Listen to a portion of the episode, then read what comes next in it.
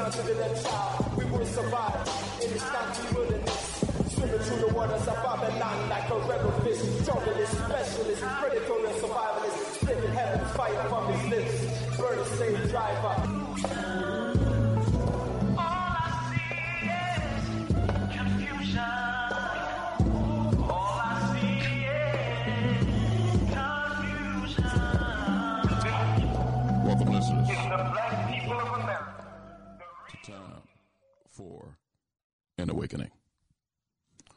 Black Talk Radio Network, new media for the new millennia.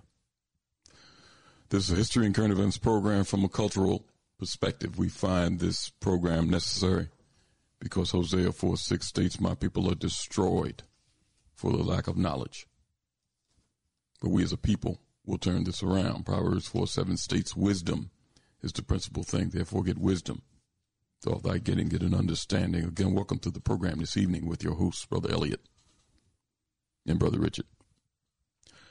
The number to reach us to get involved in the conversation this evening is 215 490 9832. That's 215 490 9832. We're streaming live at several locations. You can go to timeforanawakening.com, which is the homepage, and catch the live stream at that location. You can go to www.blacktalkradionetwork.com forward slash time for an awakening. Again, that's www.blacktalkradionetwork.com forward slash time for an awakening and catch the live stream there also. We're streaming at abibitumi.com forward slash time for an awakening. They stream from Ghana. That's A-B-I-B-I-T-U-M-I forward slash time for an awakening and catch the live stream there. Or you can download the TuneIn radio app to any of your devices. TuneIn radio app is a free app. In the TuneIn search engine, just type in time for an awakening there. You'll see the icon and you can stream the program live even into your car if you had the Bluetooth capabilities or the auxiliary connection. Again, that's time for an awakening radio program with the live stream on the TuneIn app. Drop us an email at time for an awakening at gmail.com. Again, that's time for an awakening at gmail.com. Time for an awakening also has a fan page on Facebook. In that Facebook search engine, you can type in five, time for an awakening radio program. There you always see interesting content being posted daily by myself or Brother Richard. And do me a favor before you leave that page, just hit that like button. That's Time for an Awakening radio program with the fan page on Facebook, and Time for an Awakening Media is also there. Always full of the latest podcasts of the various programs on Time for an Awakening, interesting articles that you can read, download at later times, and share with your friends. Also, check out that Time for an Awakening Marketplace and our partnership with the Abibitumi. Always interesting things in the marketplace all the time various African language classes, classes on education, economics, social systems, health, and much, much more being taught by professors on both the continent and in the diaspora. So again, make that one of your favorites. Put that in your address bar. That's timeforanawakening.com. Timeforanawakening.com will take you straight to Time for an Awakening Media. It's 7.07 here on this Sunday edition of Time for an Awakening. Our guest scheduled to join us this evening in conversation, and I hadn't heard from him as of yet because I usually hear from my guests early, uh, a little pre-show thing. But uh, our guest scheduled this evening, author, historian, and Moores Professor of History and African American Studies at the University of Houston, Dr. Gerald Horne, is scheduled to join us. The discussion will center around Dr. Horne's book, The Counter Revolution of 1836, Texas Slavery Jim Crow and the Roots of American Fascism. We'll be right back to get the program started after a brief word from our sponsors. Mr. Moderator, our distinguished guests, brothers and sisters, our friends and, and our enemies.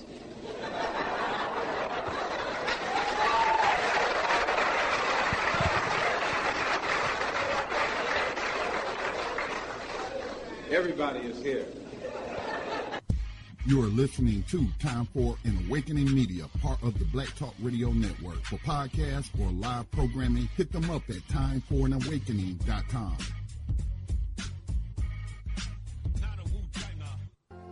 All Insurance Incorporated, an African American owned and operated insurance agency in business for over 20 years, located at 231 Southeastern Road in Glenside, PA, with other offices in Germantown and West Philadelphia. Call now for commercial insurance quotes, homeowners insurance quotes, automobile insurance quotes, notary and tax services, representing over 15 major A-rated insurance companies, offering a discount on all notary services when you call in for a free quote. Call this number 215 215-885-2444. That number is 215-885-2444. 215-885-2444. All Insurance Incorporated.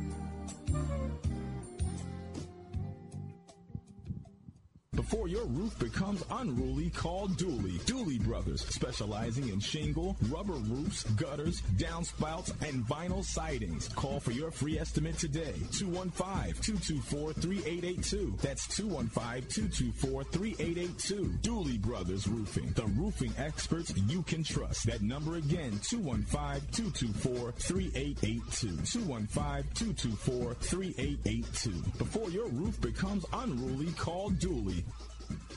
RG Electrical Inspections provides electrical inspections for realtors, licensed electricians, and homeowners. Licensed and insured underwriter, serving Philadelphia and surrounding area. Call today, 484-268-9837.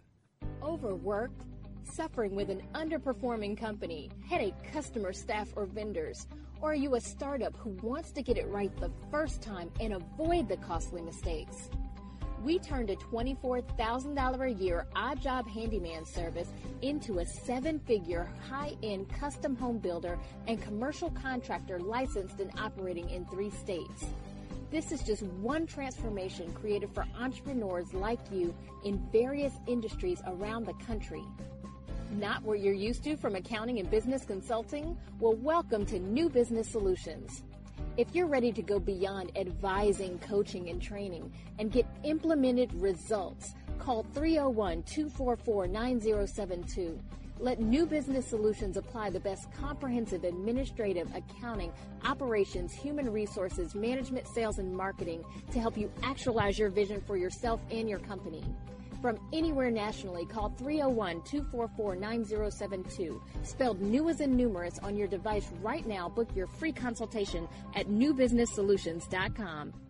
History is a clock that people use to tell their political and cultural time of day. It is also a compass that people use to find themselves on the map of human geography. History tells of people where they have been and what they have been, where they are and what they are. Most important, history tells a people where they still must go, what they still must be. The relationship of history to the people is the same as the relationship of a mother to her child. From antiquity to the present, our people need to develop a new paradigm. It's time for an awakening with your host, Brother Elliot. Sundays, 7 p.m., Fridays at 8 p.m. for podcasting or live program scheduling. Hit us up at Time for an Awakening at gmail.com. Welcome back. The time for an awakening is 712 here in the city of Philadelphia on this Sunday edition of Time for an Awakening. Before we get started with our program this evening, I want to welcome in my co-host, Philadelphia activist and tour guide at the African American Museum here in Philadelphia at 7th and Arch Street. Brother Richard is with us. Brother Richard. Yes, sir, Brother Elliot. How are you, sir? Uh, I'm doing fine. I'm doing fine. I'm, uh, I, I'm looking forward to having a discussion with Dr. Horne around this, uh, you know, this um, phenomenal text on the counter revolution of 1836, Texas slavery and Jim Crow and the roots of U.S. fascism. I was able to, um, you know, we, we've been talking about it and we were been able to go through it to some degree. And I know it's a lot, it's a lot in here and I don't know how much we're going to cover, but I think that, um, it's something that, um, for this period and now is something that we should be very um, hold very um, be very clear of because I think the, the, the, transition of American economic system going and creating a new state like Texas that started off as a nation is something important for us to look into. So all things good, we'll everything be happening. Yeah. So uh, yeah, I'm glad to have Dr. Horne back with us. You know, I'll kind of open up because we were kind of kicking around some things uh, before the program started, and uh, you kind of th- threw that question at me, and I, I want you to ask, to be the first to ask Dr. Horne uh, what you had to ask me, so he can uh, kind of break into the conversation. But it's good to have him with us, back with us, author, historian, and Moores Professor of History at African American Studies at the University of Houston. Dr. Gerald Horne is with us. Dr. Dr. Horne, are you there? Yes, sir. How are you? How you doing, sir? It's all good. Hey, hey, Dr. Horne, now, you know, uh, Brother Richard, he one of them nervous persons. So he, he's always uncer- uncertain, unsure. I don't know if that's the, the American part of me, but I am so glad to have you with us today. Oh, I'm glad to be here. Dr. Horne, you know, um, before I throw the ball back to uh, Richard and hope he don't fumble, um, everything that we have went through as a people in this country, major decisions, uh, governmental decisions, direction of this country decisions have been made, and especially early on, based on the quote unquote, and I'll use the term Negro problem. You, when you were on the program with us before, uh, we discussed the uh, the counter revolution of 1776. And now this book, the book that you wrote that came out last year, the counter revolution of 1836, Texas slavery, Jim Crow and the roots of American fascism. I, I want you to kind of break into that, but I want Richard to kind of ask that question that we was kind of throwing around so you can kind of break into the conversation the way you want to. Brother Richard. You know, um, and and we did go through um, both books, and and Dr. Horne um, on Clubhouse, Clubhouse, and I think I don't know if I was able to mention to you, um, you know, there's a serious re- reading group that uh, Sister Nina and and others have been engaged, and they they've been engaged, I think, in the last couple of months in dealing with the counter revolution of 1776. So, so, while I was going through 1836, it was look, going through 1776. And, and it's interesting, you know, to be able to go through them at the same time. But this is the question, and, and I hopefully is not um, showing my, my, too bad my ignorance. When you say counter revolution and you use them in both in these both time periods, can you um, help us? Me and Elliot is going back and forth about what do you mean by counter revolution? Why is it that you decided to um, name title these um, texts and this this research as uh, from the perspective of a counter revolution?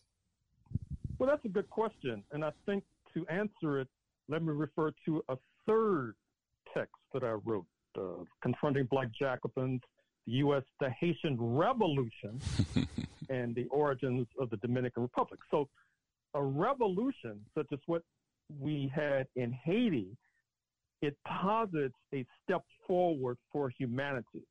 In Haiti, the shackles of enslavement were broken. The unpaid workers seized power and ousted the enslavers, and in some instances, liquidated the enslavers. A counter revolution does not posit that kind of step forward for humanity. It posits a step backwards for many and a step forward for some.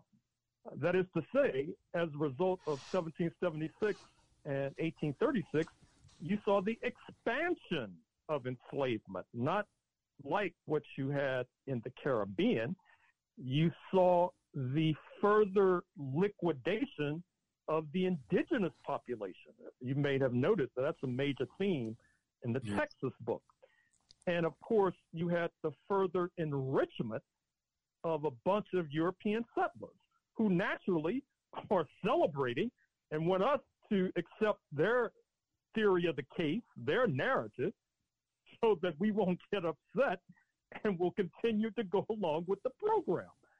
And I must say, they've been rather successful thus far uh, with that diabolical plot. But in some, a counter revolution is a great leap backwards. A hmm. revolution is a great leap forward. Yeah, thank and thank you, thank you for for clarifying that um, for us. And and as we move through, you know, this text, and again, um, the beauty of your work, all your work, is the um, detail and the references. Um, and I have to, I have, I don't have to, but I'm, I'm gonna ask because uh, as I was going through it, um, this one and and and and others, I was saying, um, would you say that um, to some degree that your approach and research is somewhat in relationship to your references? Um, somewhat what Du Bois had done in using, you know, not just the the primary text of letters and whatever, but the government documents and letters between the statesmen as it relates to developing how this whole process of United States considering taking in Texas and all. I'm asking about the the reference the government references that you use, the voices of the policymakers and their strategic vision um, as it move as it moves into look thinking and looking at Texas. Um, was that important to your research work? Well, sure, because y- you want the word from the mouth of those who are perpetuating deviltry.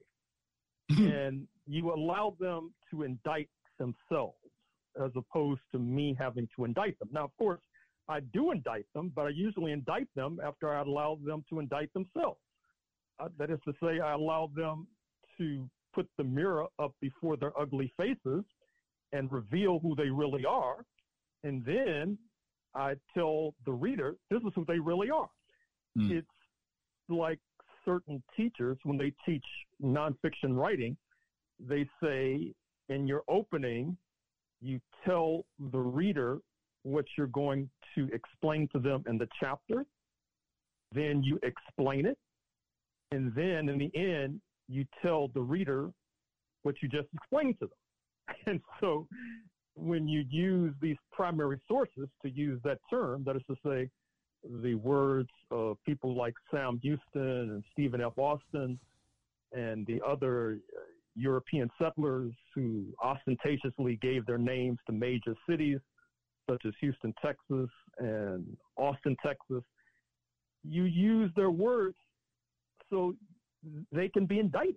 And so the reader, A, can does not necessarily have to accept your word for it because it's coming out of their mouths.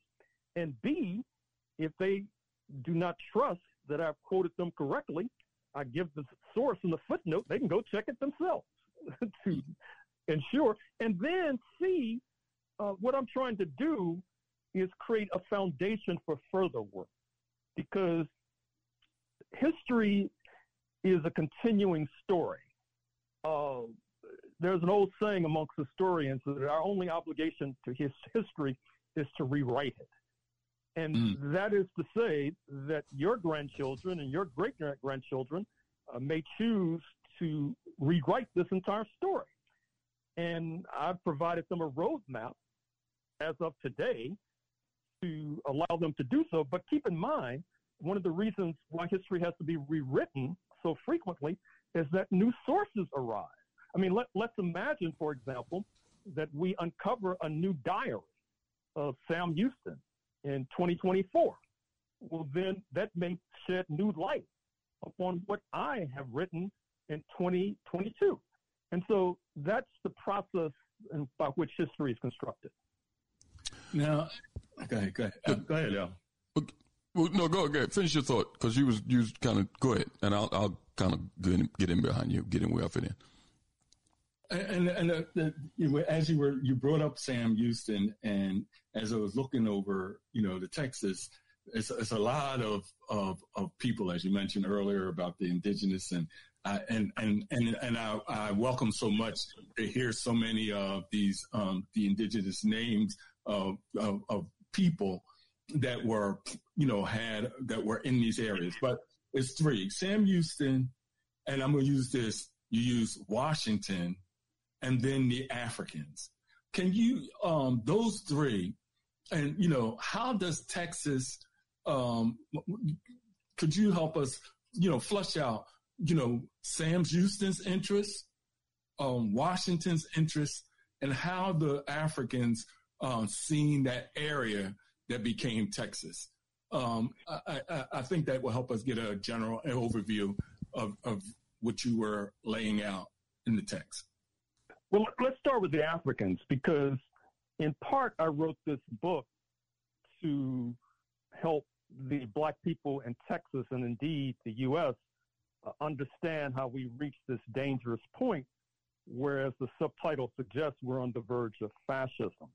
Mm. And in terms of talking about the Africans, let's talk about the president of Mexico in the late 1820s, a man of African descent, speaking of Vicente Guerrero.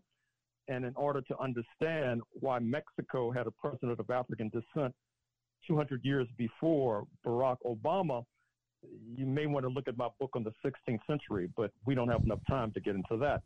In any case, M- Mr. Guerrero uh, sought to abolish slavery in Mexico. Texas at that time was a province of Mexico or a state of Mexico, to put it in U.S. Uh, phrasing. What happens is that many of the so called Anglo settlers uh, in Texas, led by Sam Houston and Stephen F. Austin, were slaveholders. And so, if Mexico is going to abolish slavery, the question then becomes well, what happens to the most valuable property of the slave owners? We, we saw that during the U.S. Civil War, when slavery was abolished, the slave owners were not compensated. Their property was taken without compensation. Uh, in Jamaica and Trinidad and Barbados in the 1830s, when slavery was compensated, the slave owners, when, when slavery was abolished, the slave owners were compensated. And in fact, up until a few years ago, their descendants were still being paid off by London. And so that idea of abolishing slavery was sufficient to cause the slave owners to rebel against Mexico, to secede from Mexico, not unlike what had happened in 1776 when George Washington, Thomas Jefferson, James Madison et al. thought and I underline thought, that London was moving to abolish slavery in their colony, the so called 13 colonies, including Pennsylvania, where some of you are now sitting. And rather than wait around to see if that would happen, uh, they decided to kick out London, wage war, and then began to expand uh, enslavement. So that's the country uh, the United States of America in which we're now residing. And when I use the term Washington, that's the capital, as you know, due south of Philadelphia of the United States of America. And I use Washington as a kind of synonym for the United States of America, a sort of shorthand, if you like. And so when Texas becomes an independent state, one of the points your audience needs to realize is that Texas wanted to challenge the United States of America. Uh, that is to say, it wanted to challenge it in terms of seizing more territory from Mexico and becoming larger than the United States of America and perhaps eventually swallowing the United States of America. Well, we all know what happened.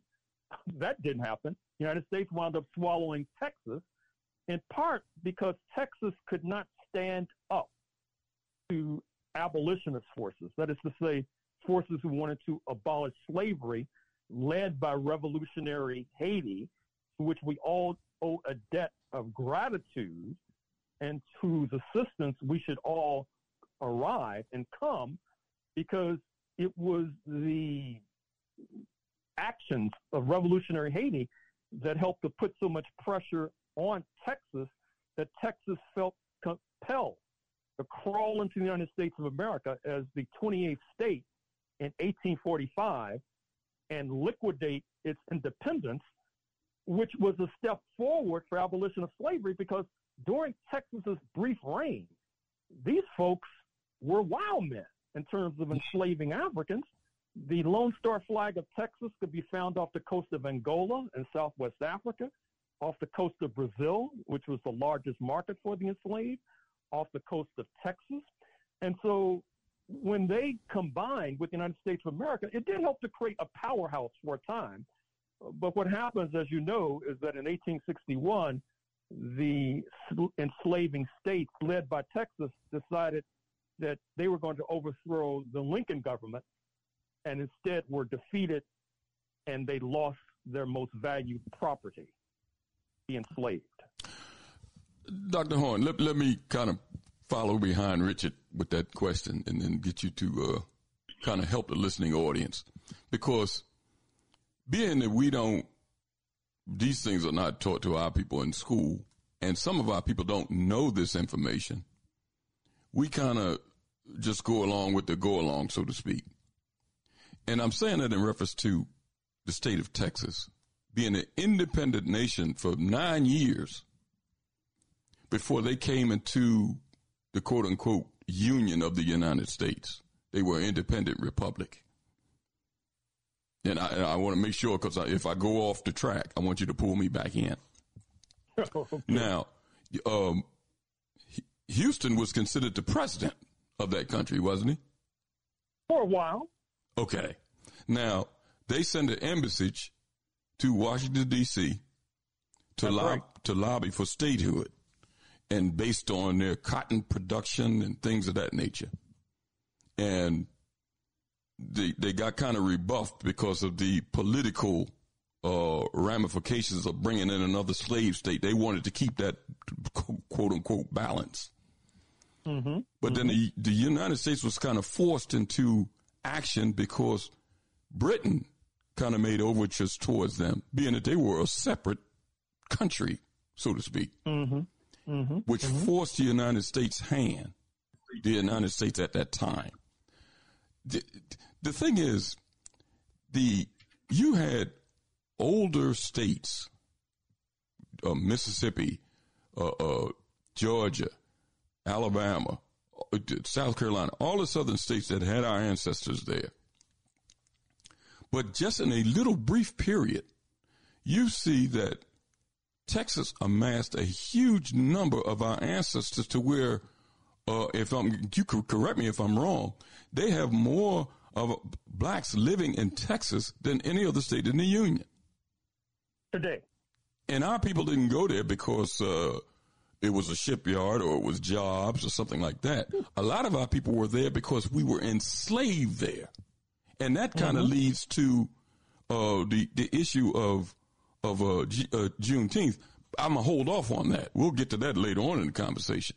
But I just mm-hmm. wanted you to kind of really go into how our people end up in Texas when that state, oh, it, it, well, it became a state later on, was relatively, uh, uh, I don't want to say new to the slave trade, but as far as the other states, other southern states, they didn't have the population of our ancestors, but it exploded during a short period of time. Can you help us with that? Well, sure. You are correct. It definitely exploded, and it happens for a number of factors. One, as noted, as an independent state, Texas was obsessed, like a maniac, with kidnapping Africans and bringing them into the Lone Star State. Okay. That's the first factor. Then the second factor is is that Texas was competing with the United States of America for wealth and power. And so they began to offer deals to enslavers in Mississippi, in Louisiana, in Alabama to come with their most valuable property, the enslaved, uh, to Texas. Uh, there were all sorts of sweetheart deals. And this allows me to raise an important point in this book, which is that some of the bloodiest wars against the indigenous population, the Native American population, were fought in Texas, in part because some of the best fighters amongst the indigenous were in Texas, speaking of the Comanches in the first instance, and of course the Apaches in West Texas in the second instance. And so what happens is that by attracting more settlers to Texas, they could put more rifles in their hands so that they could shoot and kill more indigenous population and then then turn the weapons on the Africans and force them to work more intensely for free to produce more wealth so that more recruiting campaigns can be launched in Europe, for example, to d- drive more settlers across the Atlantic into Texas. Then to fast forward to the U.S. Civil War, 1861 to 1865, when the enslaving states try to seize it all, try to overthrow the Lincoln government in Washington. What I point out in this book is that Texas was likely the bulwark of the Confederate States of America, so called, the enslaving states. It was the state that bordered Mexico and had a special relationship with Mexico. By this time, Texas's comrades in France had taken over in Mexico. I, I don't want to tip my hand to get into Juneteenth, but this is part of the backstory to Juneteenth, June 19th, which we'll be marking in a few weeks. And so what happens is that the ports in Mexico, such as Tampico, were allowed to ship into Texas, helping to keep Texas uh, more bountiful than most of the southern states. And so, as South Carolina was collapsing, Georgia was collapsing, uh, Alabama was collapsing, this brings us to the other point where there are so many black people in Texas because what happens is the slave owners in those states begin to flee west into Texas because it was doing better than most of those states, and that increases the black population uh, further.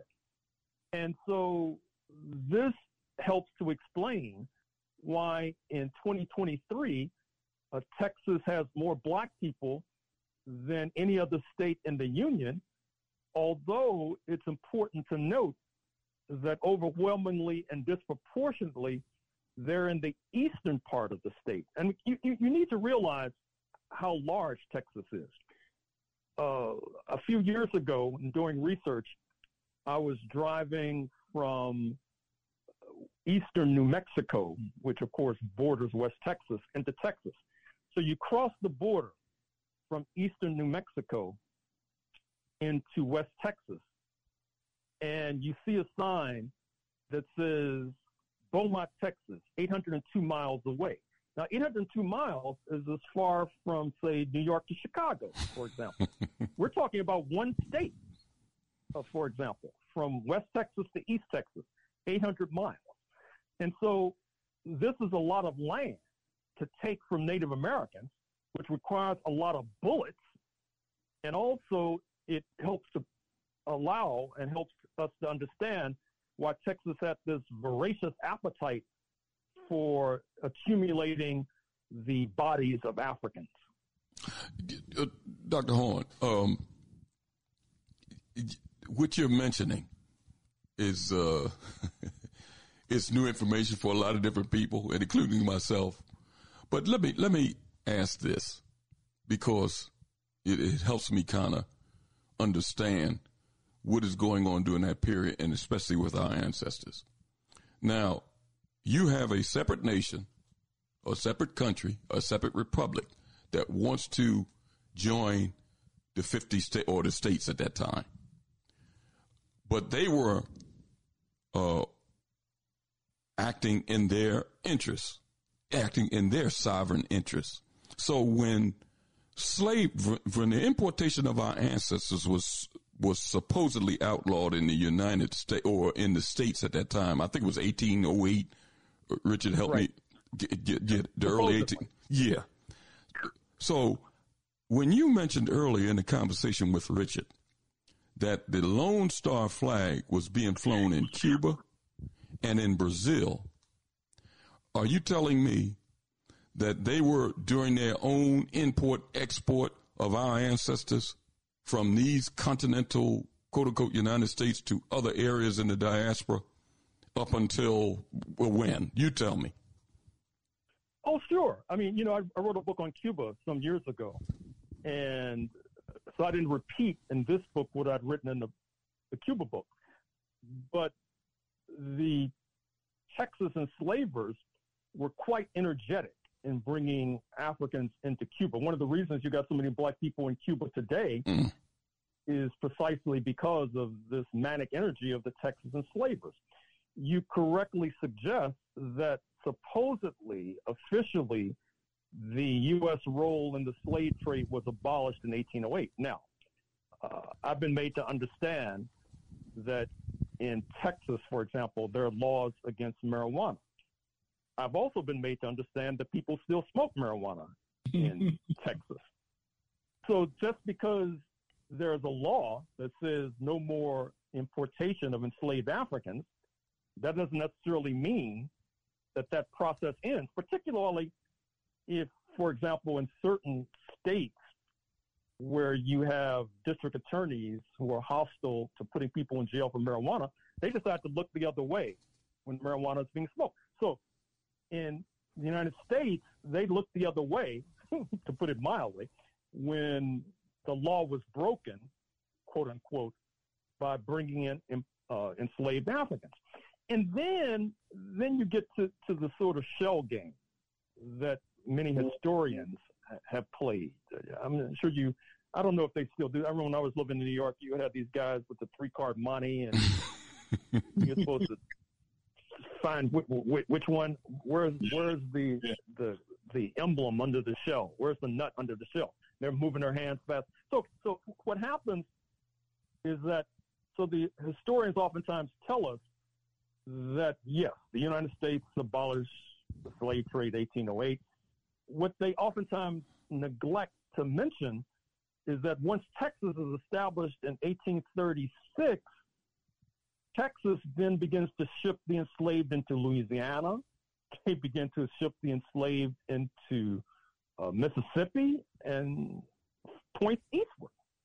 And that's not included because Texas is not part of the United States in 1836 up until 1845. Mm. So all those substantial gargantuan numbers of Africans who arrive in the United States via the Texas connection well, that's not the United States' fault. That's Texas's fault. Texas is an independent country. And so these are the sorts of games that are played uh, to help to throw dust in the eyes of our community and to help them misunderstand and misconceive how we arrived on these shores. And that, uh, you know, that, that kind of uh, sheds real light on when, when we talk about the diaspora – uh, it's really a diaspora because, you know, our people here, our ancestors that were here, from what you're saying, was transported down to Cuba, was transported down to Brazil, and Brazil has the largest uh, black population of African people of African descent outside of the continent. So you, Texas was doing huge business with our ancestors. I, I just wanted you to kind of help our people with that because you know, we see these states joining the UN, they part of the 50 states. We don't know how they came in. We don't know the dynamic of what was going on. And you're helping us. You're helping all of us uh, get a real picture of what Europeans were doing at that time. Well, there's a further point, too. You, you probably know that some years ago I, I wrote a book about Brazil on the slave trade to Brazil. And I pointed out that one of the reasons why Brazil has the largest black population uh, west of Nigeria is precisely because of the manic energy of Texas enslavers and United States enslavers. Because just because the United States passed a law about bringing enslaved Africans into the United States by 1808, uh, supposedly there were laws against bringing uh, enslaved Africans into Brazil, but how uh, the long arm of the law reaches quite far but it's not easy to reach from North America into South America. And so what you need to realize as well that in that same book, and it continues in this book, the book we're discussing now, is that after the U.S. Civil War ended in 1865, slavery extended in Brazil until 1888. And so what happens is that you have Texas enslavers, in fact, U.S. enslavers. They flee North America for Brazil. Uh, you may have relatives in Brazil that you do not know about. Thank because you. that's we were like property. It's like you know being a chair or a table could be shipped from North America to South America, where an African could be shipped from North America into South America.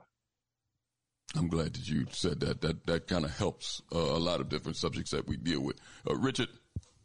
Yeah, yeah. You know, um, one thing as I was looking through the book, and, and you give a lot of different um, um, liberating episodes of Africans moving themselves.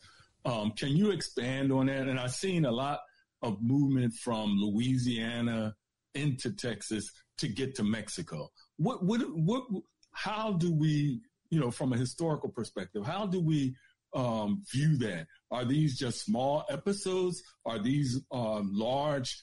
Uh, child, how do we look at um, Africans who are trying to get into Mexico, as you had said earlier, because of Mexico's position of not um, supporting slavery?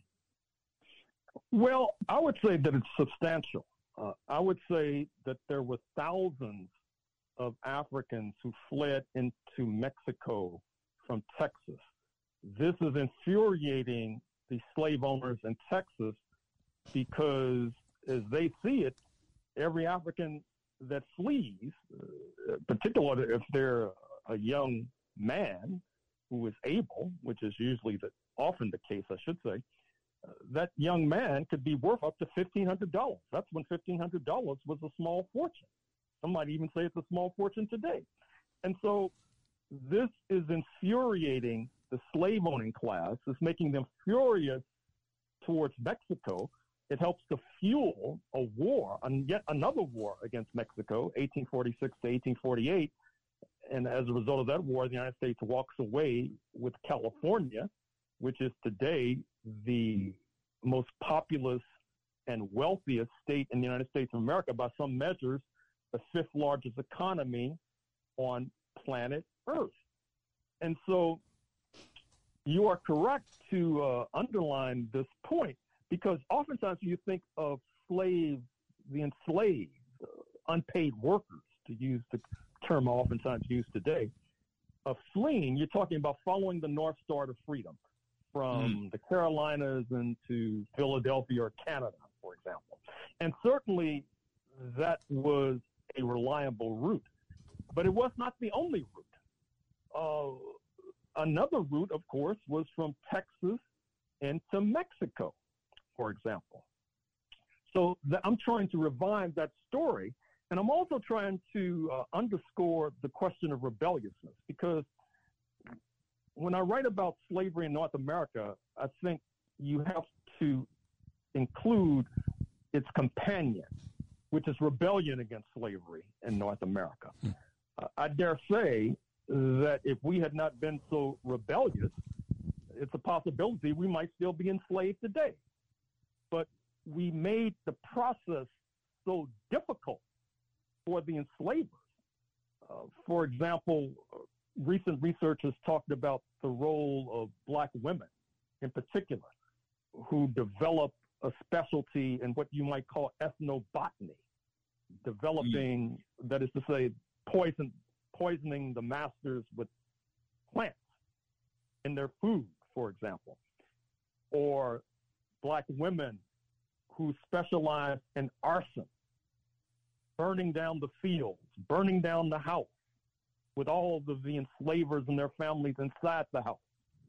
Uh, this kind of rebellion helps to make the system mis- misfire and become dysfunctional and helps to explain why the Civil War arrived and why eventually slavery was abolished. Uh, another point that you raised that the, the in relationship to Texas and uh, the whole, and I don't know what the, the, the I'm gonna call it the capitalist formation of these different countries, England, um, Spain, um, and even France. And and the one part you mentioned, you know, what you had just uh, referenced that, um, where it says that cotton lands of Texas will yield three times as much cotton as the Carolinas, Georgia to the acre twice as much as to uh, as Alabama, and from forty percent more than the lands of Louisiana and Mississippi.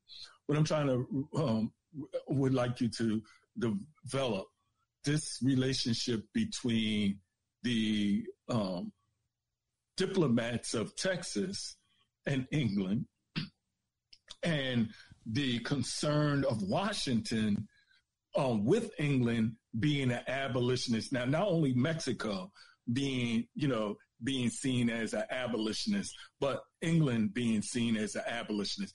Is how how do how do you how do we make that connection? Um, on one hand, uh, England is looking at the cotton that can be drawn from this um, enslaved labor for the looms, and on another hand, we're looking at how um, um, the DC, from its foreign policy perspective, is concerned about um, England's abolitionist position. You do develop that in, in, in this book. Well, it's just like the United States and apartheid. On the one hand, you had the administration of Ronald Reagan, who was pro apartheid, who sought to veto the Comprehensive Anti Apartheid Act of the 1980s. On the other hand, in Philadelphia and in many U.S. cities, you had a mass anti apartheid movement. And that mass anti apartheid movement ultimately was able to prevail and shape U.S. policy towards South Africa, leading to the erosion of apartheid in the election of Nelson Mandela in 1994. So, likewise, to return to the Haitian Revolution, 1791 to 1804, if you look at your map, you'll see that one of Haiti's close closest neighbors is Jamaica. Jamaica was the cash cow of Great Britain. But with the Haitian Revolution, there was a real fear that the Africans in Haiti would either invade Jamaica and kick out the enslavers or otherwise support a revolution in Jamaica, or alternatively, Britain could move towards the abolition of slavery, which it did in the 1830s under pressure uh, from Haiti. And what happens is after Britain abolishes slavery, then they have to be concerned that their former pupil, now rising rival, speaking of the United States of America, would gain an advantage over Great Britain by continuing to enjoy the bounty of enslaved labor. And so there is a faction in London that wants to see the abolition of slavery, not only in the United States, but in Texas as well. And so what happens is that you need to realize is that there are different factions, just like there are factions in the United States today. I mean, you have a, a faction that's in favor of a war with China tomorrow, and you have a faction who thinks that that's not a good idea, at least not for tomorrow. And so, likewise, with regard to Great Britain, you had different factions. You had uh, factions who were in favor of the abolition of slavery, at least in the Americas.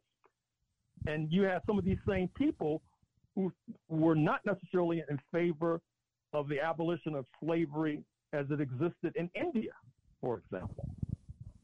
So the, these are the complicated patterns that are unfolding in the 1830s. But to return to a theme, it's Haiti that ignites this entire abolitionist process oftentimes when you read about the abolition of slavery, the people who actually in, abolished slavery are left out of the story.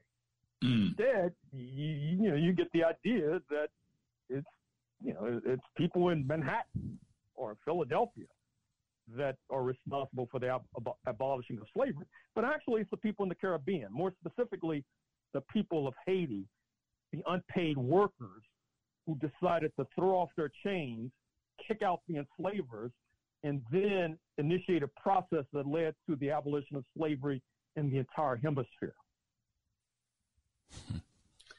You know, there's one thing, if I if I may, I would, um, and Dr. Horne, you know, well, there's two things.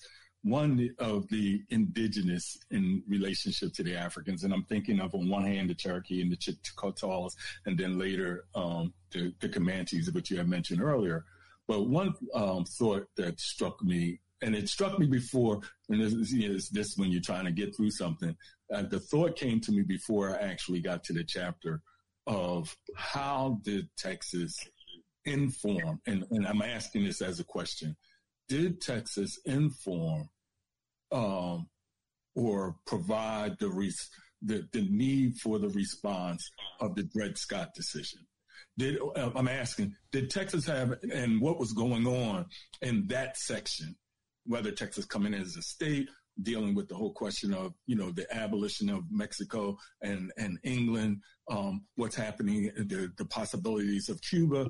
Does that inform what um, the Dred Scott? Because I never hear this element brought to that, but you do bring those two together. How? Well, briefly, the Dred Scott decision, as your audience may know, arises in the U.S. Supreme Court in 1857, and it has many aspects, but the bottom line is that the U.S. Supreme Court fundamentally says that black people cannot be citizens of the United States of America.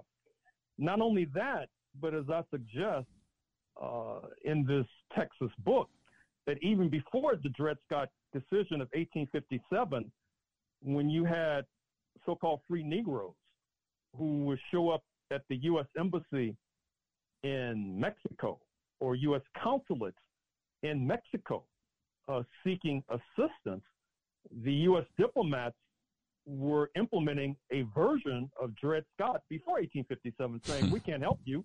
You're a black person. You're not a citizen of the United States. You know, get out of here.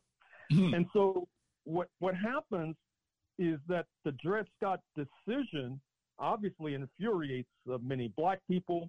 It basically is a signal to the free Negro population, of which Philadelphia had more than a share at this point, that there were those in the United States who felt not only that they should not be citizens, but perhaps they should even be uh, re-enslaved. As a matter of fact, one of the reasons why Haiti was so energetic in terms of seeking to abolish uh, slavery in the hemisphere is that the enslavers had come up with this idea that why should they send their ships all the way to Angola to kidnap Africans when you had all these Negroes in the Caribbean, such as in Haiti, uh, who could be kidnapped. And in fact, as I talk about in some measure in the book, there are cases of free Negroes from the Caribbean who were kidnapped and dragged into slavery uh, in Texas, uh, for example. And so it's fundamental to suggest that really no black person in the United States was safe. Safe. Mm-hmm. Excuse me, in the world. Excuse me. No black person in the world, or certainly even in the United States, free Negroes in Philadelphia were not safe. Yes. As long as you had this system in Texas and, and the rest of Dixie. And so this is creating momentum uh, for civil war, just like the Dred Scott case created momentum for civil war. We're in conversation with, excuse me, we're in conversation with author, historian, and Moores Professor of History and African American Studies at the University of Houston. Dr. Gerald Horne is with us in discussion. The book, The Counter Revolution of 1836, Texas Slavery and Jim Crow and the Roots of American Fascism. You can join the conversation too by dialing 215 490 9832, 215 490 9832. Uh, before we break, Dr. Horne, I, I want to introduce this, and uh, and I guess we'll continue the conversation after the break. Juneteenth. Um, and and it's some things that you mentioned too that I'm gonna come back to, but I, am gonna throw Juneteenth into this right now because uh, June nineteenth, eighteen sixty five, I think is the date when uh, uh, the general went down there and issued this proclamation uh, to our ancestors, Granger. And you know, a lot of folks when they talk about Juneteenth, they they know at least that but they don't know the dynamic again of what was going on. From what you describe in your book and some of the things that we've discussed on the program, Texas had become a stronghold after the defeat of a lot of the Confederates to kind of amass and kind of uh, uh, regroup in Texas. So it wasn't that our ancestors didn't get the word to 1865, even though that Emancipation Proclamation was issued uh, a couple of years before that. It was because they couldn't enforce it uh, during that period until uh, the time that it was it was uh, uh, uh, said to our ancestors. And I also want to expand on the wording of that Juneteenth proclamation. But before that, give us a little historical background of that whole scenario dealing with Juneteenth?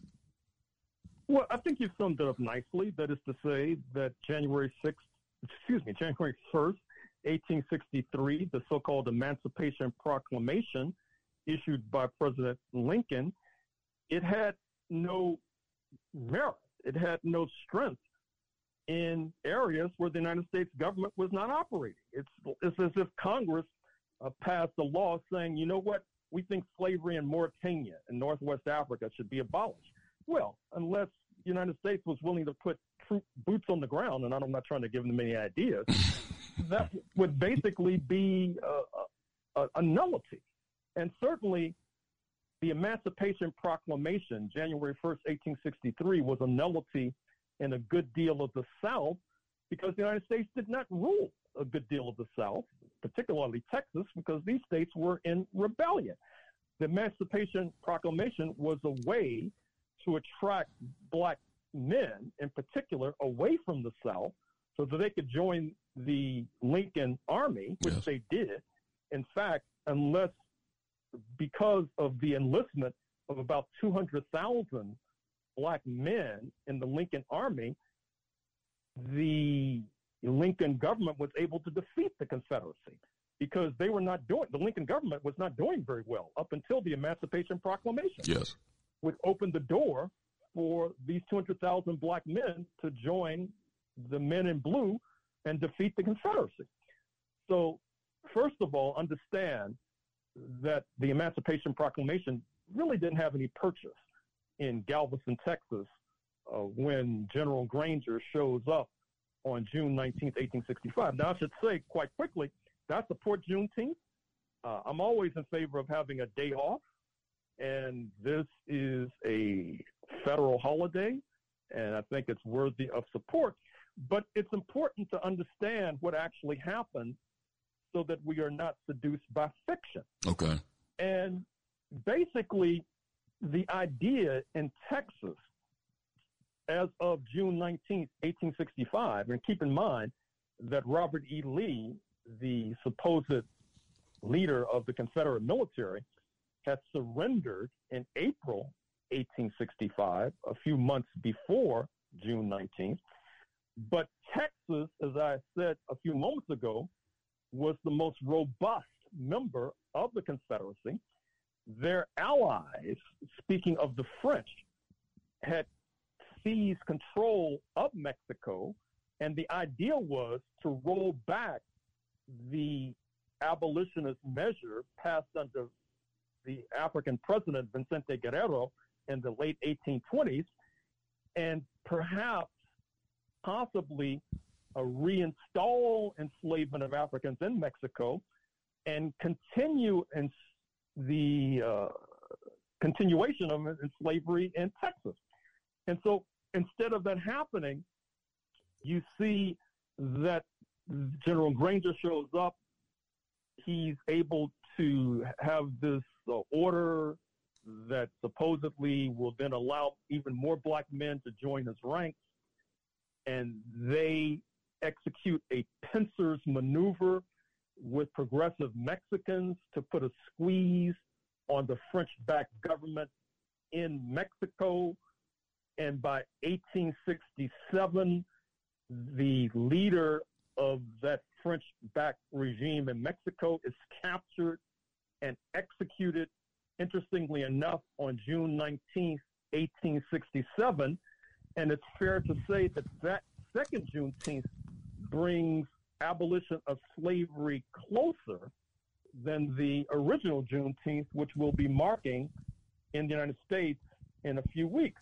However, I should add very quickly that these diabolical and devilish exploiters of human labor then instituted a new kind of system after slavery was abolished, the so called convict lease system, the remnants of which we're still enduring, whereby black men in particular are arrested on flimsy charges and then leased out to work on sugar plantations, for example, and other plantations. In fact, there's a city outside of Houston called Sugar Land, where many of these black men were worked to death. And in fact, only within the past few years, some of their bones were uncovered mm. from the field yes. of Sugar Land. And anyway, I'll, I'll stop there. You know, uh, uh, I'm glad that you said that because I wanted, before we take a break, I wanted to read just a portion of that proclamation to, to show, you know, Dr. King. We play a little vignette of Dr. of different voices, and Dr. King says in one of the videos, we got to get the language right. I, I want to read just this paragraph here and just get you to expand on it before we take our break. This was the proclamation given by Gordon Granger, issued to our ancestors on June 19, 1865. And it says the people of Texas are informed that in accordance with the proclamation of the executive of the United States, all slaves are free. This involves an absolute equality of personal rights and rights of property between former masters and slaves, and the connection heretofore existing between them becomes employer, and hired labor. The freedmen are advised to remain quiet at their present home and work for wages. They are informed that they will not be allowed to collect at a military post and they will not be supported in idleness either there or elsewhere. So we see that according to this proclamation, we were, it was the relationship between our ancestors and Europeans were no longer master and slave, but employer and hired labor. Uh, hell, help me with that, Dr. Horne, because that doesn't say that you're, our ancestors always knew that they were men and they were equal with any other man. But the United States government issues a proclamation where you're no longer slave and slave master, but employer and hired labor. What really is the difference besides you not getting hit on your back with a whip? Well, it's actually worse than that dismal picture you have painted, I'm afraid to say. Okay. Because what happens post Juneteenth is, and in fact, uh, I'm afraid to say that this, but that pockets of what I'm about to describe still exist, albeit not with the same form. What I'm saying is that slavery, being working for free, continued after Juneteenth. So that order speaks of hired labor receiving wages. Oftentimes, labor did not receive any wages. And just as I said a moment or two ago, it's one thing to pass a law, it's another thing to enforce the law. And just like, as I said, some district attorneys have decided that they're not going to enforce the law with regard to prohibition of cannabis, certain district attorneys then decided they were not going to enforce the law with regard to people uh, it being illegal for people to work for free. And I said that I, I would suggest that uh, you still have pockets of, of enslavement in the United States of America. Now, admittedly, it's not like 1865. It's not like 1866. And in fact, uh, oftentimes, as a, a, a, notorious case in Los Angeles from a few years ago suggested, uh, these were immigrant workers who were locked into sweatshops and forced to work for free. And this reason we uncovered that is because the sweatshop caught fire and many of the immigrants died. I think that there is an insatiable thirst on the part of certain exploiters to force people to work for free. And it requires not only officers of the law to ensure that that does not take place, it requires a mass movement. Um, and as you know, the labor movement in this country, Philadelphia aside, is not as strong as it should be. We're going to take a brief break, and when we come back, you can get involved in the conversation by dialing 215 490 9832. That's 215 490 9832. We're in conversation with our guest, author, historian, and Moores Professor of History and African American Studies at the University of Houston, Dr. Gerald Horne. We'll be right back.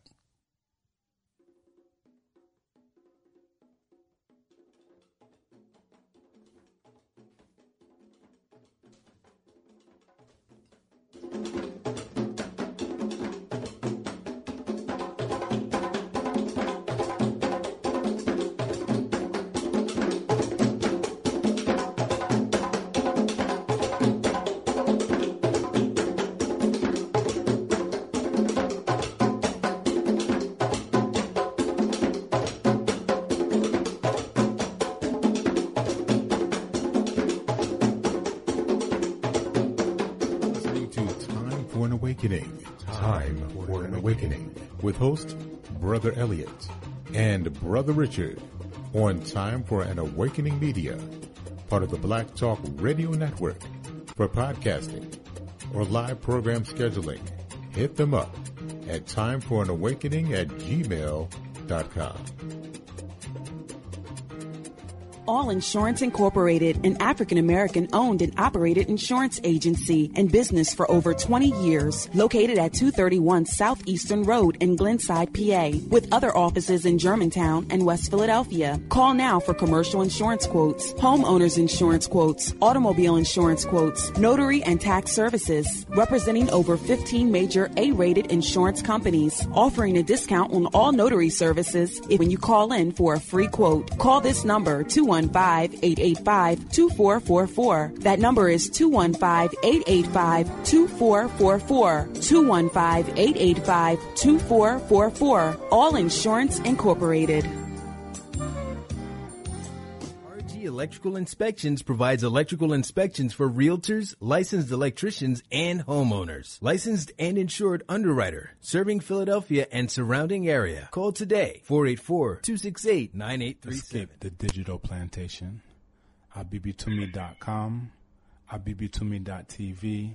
abibitumitv.com, abibitumi.store are here for you.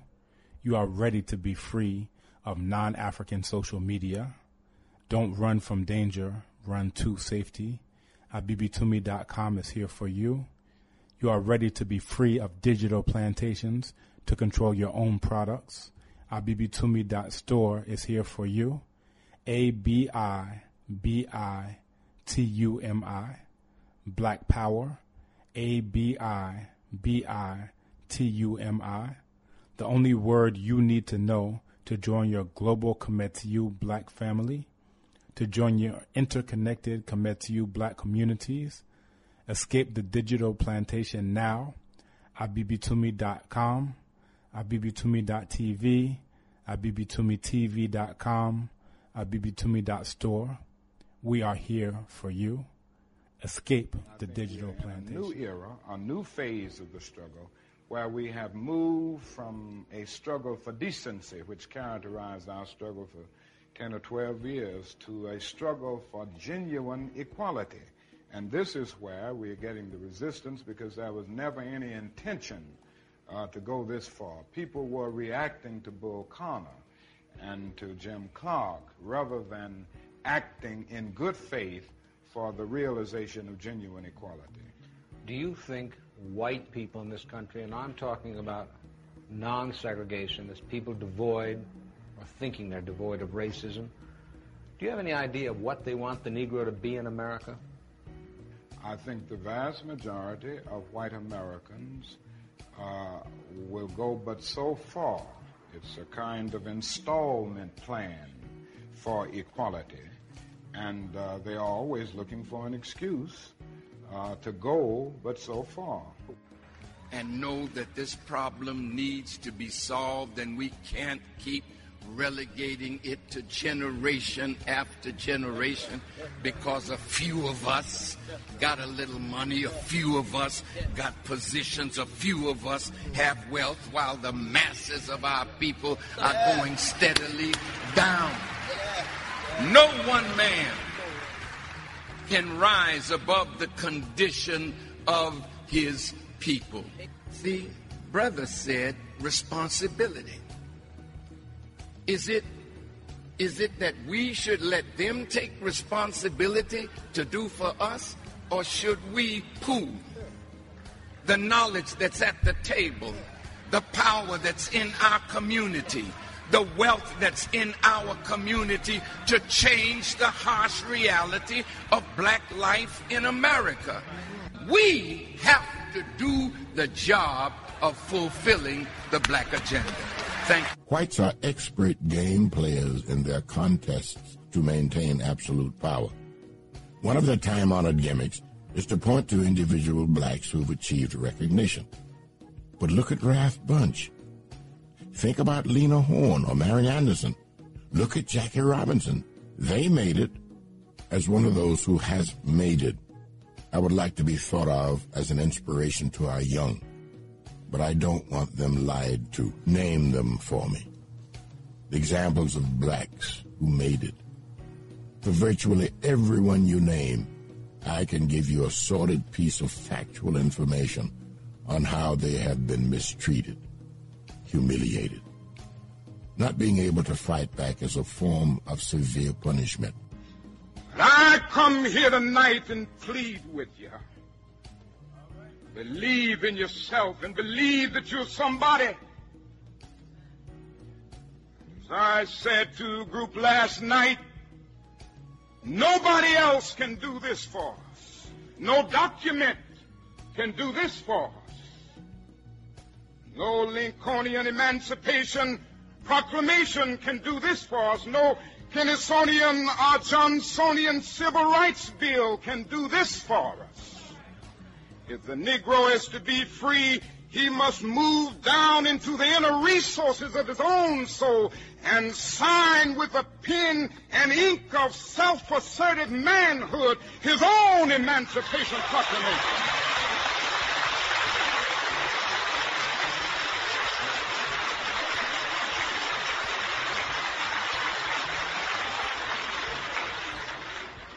Don't let anybody take your manhood.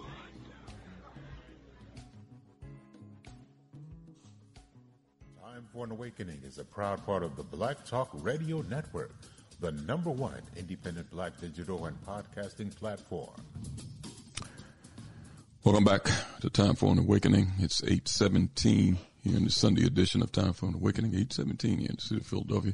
And our guest this evening in conversation, author, historian, and Moores Professor of History and African American Studies at the University of Houston, Dr. Gerald Horne, is with us. The discussion centers around the book, The Counter Revolution of 1836, Texas Slavery and Jim Crow, and the Roots of American Fascism. Again, you can join the conversation by dialing 215-490-9832. That's 215-490-9832. Richard, yeah, you know, um, and, and, to those, um, I want to thank um, Sister Nina, and, and, once again let you know, um, Dr. Horne, that um, Sister Nina, and that's just not her, but those on the um, that are on Clubhouse that are listening to the exchange. And I have to say, even though it, you know, um, people, you know, it's always interesting how how we do, right? You know, we'll we'll go through our, go through the text, we'll have debate and discussions, you know, um, amongst ourselves and resolve our interpretation of a historical narrative, so we can better, um, you know, um, better shield ourselves in functioning. But um, here we have the opportunity, and I just wanted to throw that out that for those who are listening that they can call in too. But I, I, wanted to veer from the book to ask you a question in, in another group that I'm in, and I want to take this opportunity if you don't mind. Um, we'll be coming up on the what they call it the Sen Centennial, the 250th anniversary of of the celebration of of American the American Revolution, and based off of you know, and you mentioned and you really chronicle our experience through the series of books in this particular in dealing with Texas and and looking from and you, you really took us from not just 1836 but moved us into already into the, the turn of the century um, in the 1920s. In your view, how do we how how do based off of this text should we look at 200 from our vantage point as a historian, this 250th years of sojourn in America under these conditions. Is, is that appropriate question to ask you? Oh, it, it certainly is. And what we should do is replay James Earl Jones' version of Frederick Douglass's significant speech on July 4th, 1852, mourning the development of this nation now known as the United States of America, because basically uh, it was a nation constructed to keep us enslaved, a nation constructed to perpetuate uh, our exploitation. And to the extent that that has not worked, it wasn't because of the Declaration of Independence. It's because we fought we struggled. We developed alliances, for example, with revolutionary Haiti. And in fact, what we should be marking and what we should be doing is repaying the debt we owe to revolutionary Haiti, which has been plunged into really uh, dire straits right now. In no small measure because it paid such a heavy price by being in the vanguard of those seeking to overthrow this hateful system of enslavement. And that's how I think we should mark this 250th anniversary by replaying James Earl Jones reading Frederick Douglass's speech, by redoubling our activism, not least with regard to solidarity with Haiti, and also by seeking to ensure that our grandchildren will not have to endure the kinds of indignities that we're forced to endure in 2023. you know, if if I may, Elliot, and and and going, and I appreciate that. Um, as we're we're here in Philadelphia, we're wrestling with that question, and and you were one of the persons we wanted to ask to to you know just to help us navigate what we would do, what we should be looking at to do locally. But when I, um, one of the things that I mentioned before that was in the text that um, the indigenous nations, um, because it seems to be, uh, uh, uh, as I go, as I went through the text, it seems to be a, a, a conflicting relationship with mm-hmm. the enslaved. And, mm-hmm. and I mm-hmm. think that that's, that's, um, this conflict, because I, I understand the, what's that, the five civilized nations. But when we mm-hmm. look at the, the, vantage point of Texas, we're we're we're dealing with a, a, a whole other uh, indigenous nations and how they relate. Can you help us, you know, um, put this in context of our relationship with the different nations and and and what that meant in that moment as Texas is forming as a nation and as it becomes a part of the state? Well, first of all, it's difficult to throw a blanket over all of the indigenous nations. Mm-hmm. We're talking about scores, hundreds, yes. some say thousands of indigenous nations who populated North America before the European invasion. And so you have to draw distinctions between and amongst them. I mean, for example, you have the Caddo, C A D D O, who in some ways have an interlocking directorate with black people. That is to say, uh, you have black people who are, in, in a sense, in the leadership of that particular indigenous nation. And there's a long footnote in the book talking about how often black people were interpreters for indigenous nations. That is to say, they spoke English and they spoke the language of the indigenous. And when you're the interpreter, that gives you a certain amount of strength and power. And then you have on the other end of the spectrum, you have indigenous nations who are trying to assimilate to settler culture. Uh, they convert to Christianity. They become sedentary farmers. Sometimes they build mansions. And sometimes they enslave Africans. And this was particularly so for the Cherokee, one of the so called civilized tribes. And of course, they were called civilized precisely because they were seeking to assimilate up to and including enslavement of Africans. But what's striking is that that process of assimilation did not save many of these indigenous people. They were still forced to abandon their mansions, even. And, and see, this is where you get to, to, to the essence of U.S. history, because you had Cherokees in Georgia who were forced at gunpoint out of their mansions. And then you had Europeans fresh off the boat who can move in. Now, that's what really meant by the so-called American dream. that is to say, it was racially coded. Uh, you had to be extremely deficient of melanin in order to enjoy the bounty, and you could do very well. I mean, you could move into a mansion fresh off the boat, which is uh, something extraordinary. And then the Cherokee and other indigenous were forced on the Trail of Tears. They had to walk and otherwise uh, somehow get themselves from Georgia to Oklahoma, which, as you know, is a long distance. Look at your map. And Oklahoma then was called Indian Territory, supposed to be the land of the Indians. And interestingly, the U.S. authorities put the land of the Indians not accidentally on Texas's northern border because it was meant to sort of tie down the Texas, who, as I said, had pretensions of somehow swallowing the United States, perhaps destabilizing the United States, taking over the United States. But that would become much more difficult with uh, uh, restive indigenous on their borders. And even in the land of the Indians, what becomes Oklahoma, they still had enslaved Africans. Now, during the U.S. Civil War, the indigenous split in Oklahoma. Some of them supported the Lincoln government, some of them supported the Confederacy. In fact, one of the last Confederate generals to um, surrender was a Confederate general by the name of uh, Stand Watie, W-A-T-I-E. Now, interestingly enough, this is a trivial footnote, he named one of his sons Saladin. That, that name may register with some of you. He was the uh, Muslim leader who famously defeated the Christians about a millennium ago. I always found it interesting why he would name one of his sons Saladin.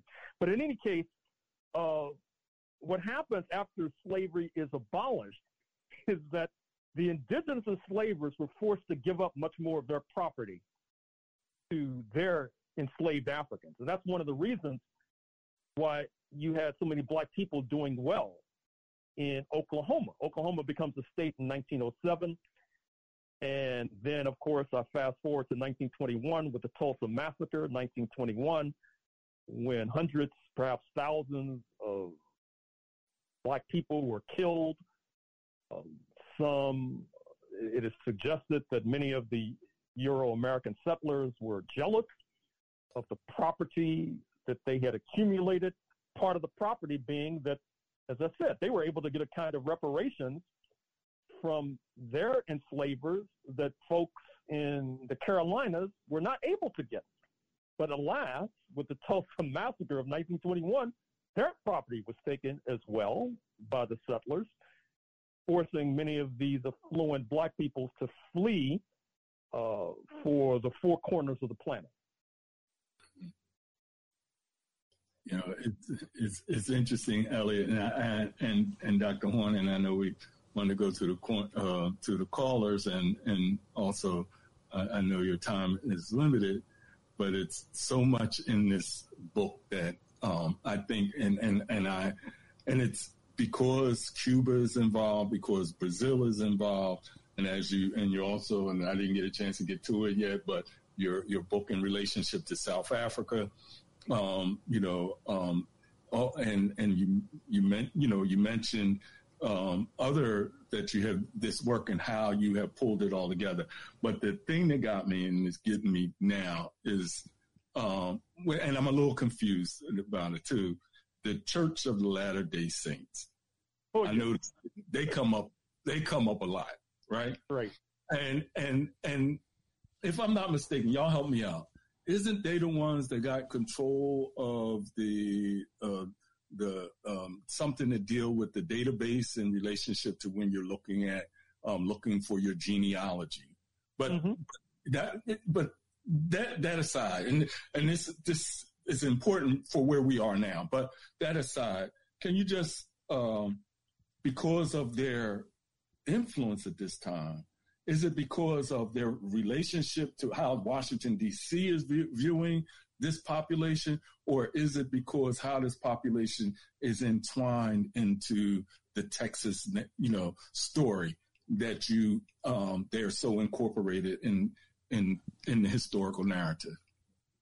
Well, the Church of Latter Day Saints, or the Mormons, as they're oftentimes referred to, who, as you know, heavily populate today's state of Utah in the mountain west of the United States. It's a fascinating case so this is an indigenous Protestant sect, to use that term, SECT, that develops in the northeast of the United States, but they keep getting chased out of the northeast. They get chased into Illinois. Uh, that is to say, other European settlers don't like them for various reasons. The various reasons are many.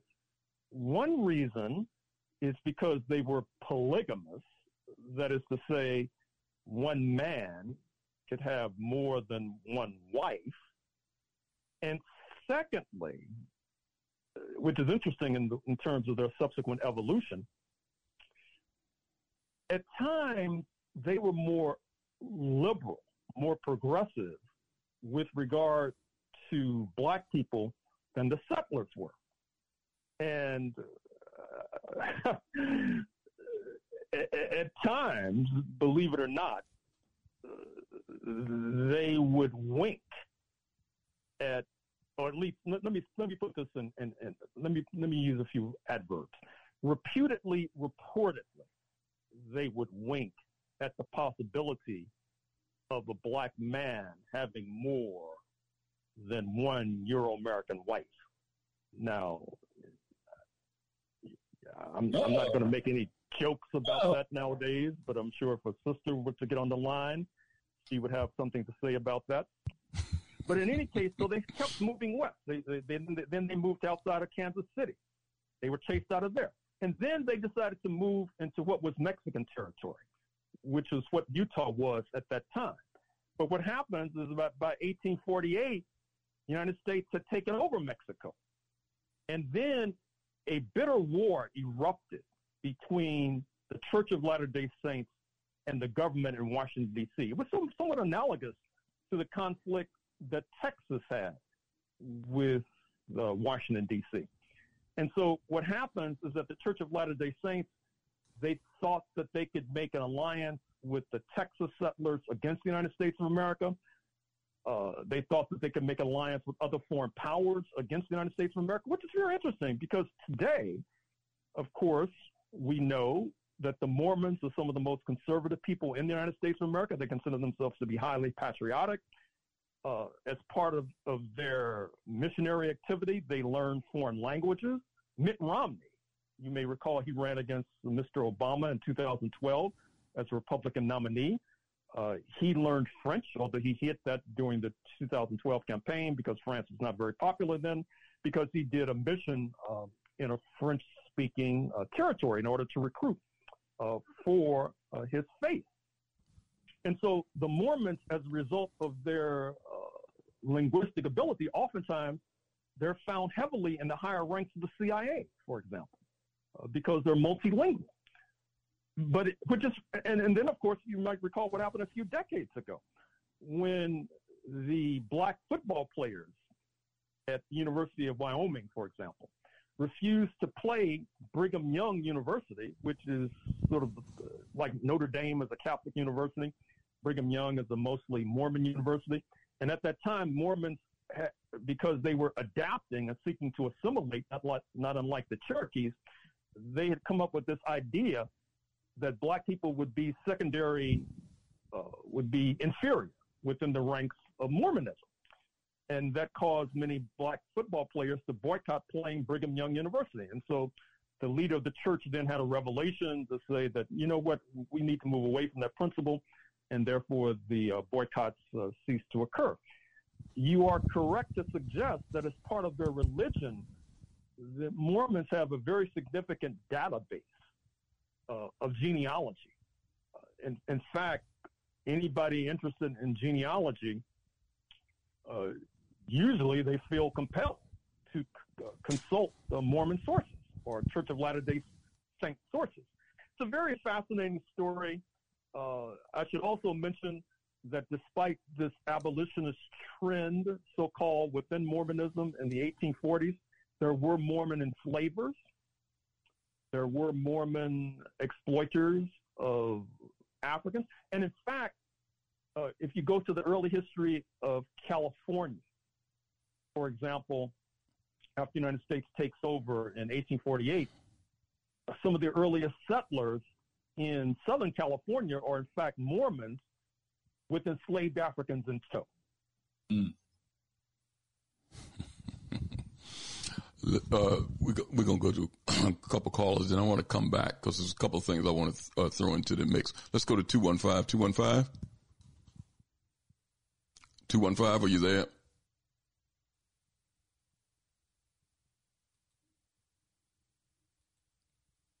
Let's go to 646. 646. Hey, what's going on, um, brother Elliot, Dr. Horne, and um, Richard? Um, I don't know if you heard this or not, man, but I would like to um, pass on some sad news. Um, it seems that um, Attorney Alton Maddox has made his transition. Oh wow! Well, okay. that's too bad. Becoming an ancestor. Mm. Wow. You know, I, I, work with Alton Maddox. I mean, before uh, I know that. Yeah, before I drifted into this history field, I was doing law.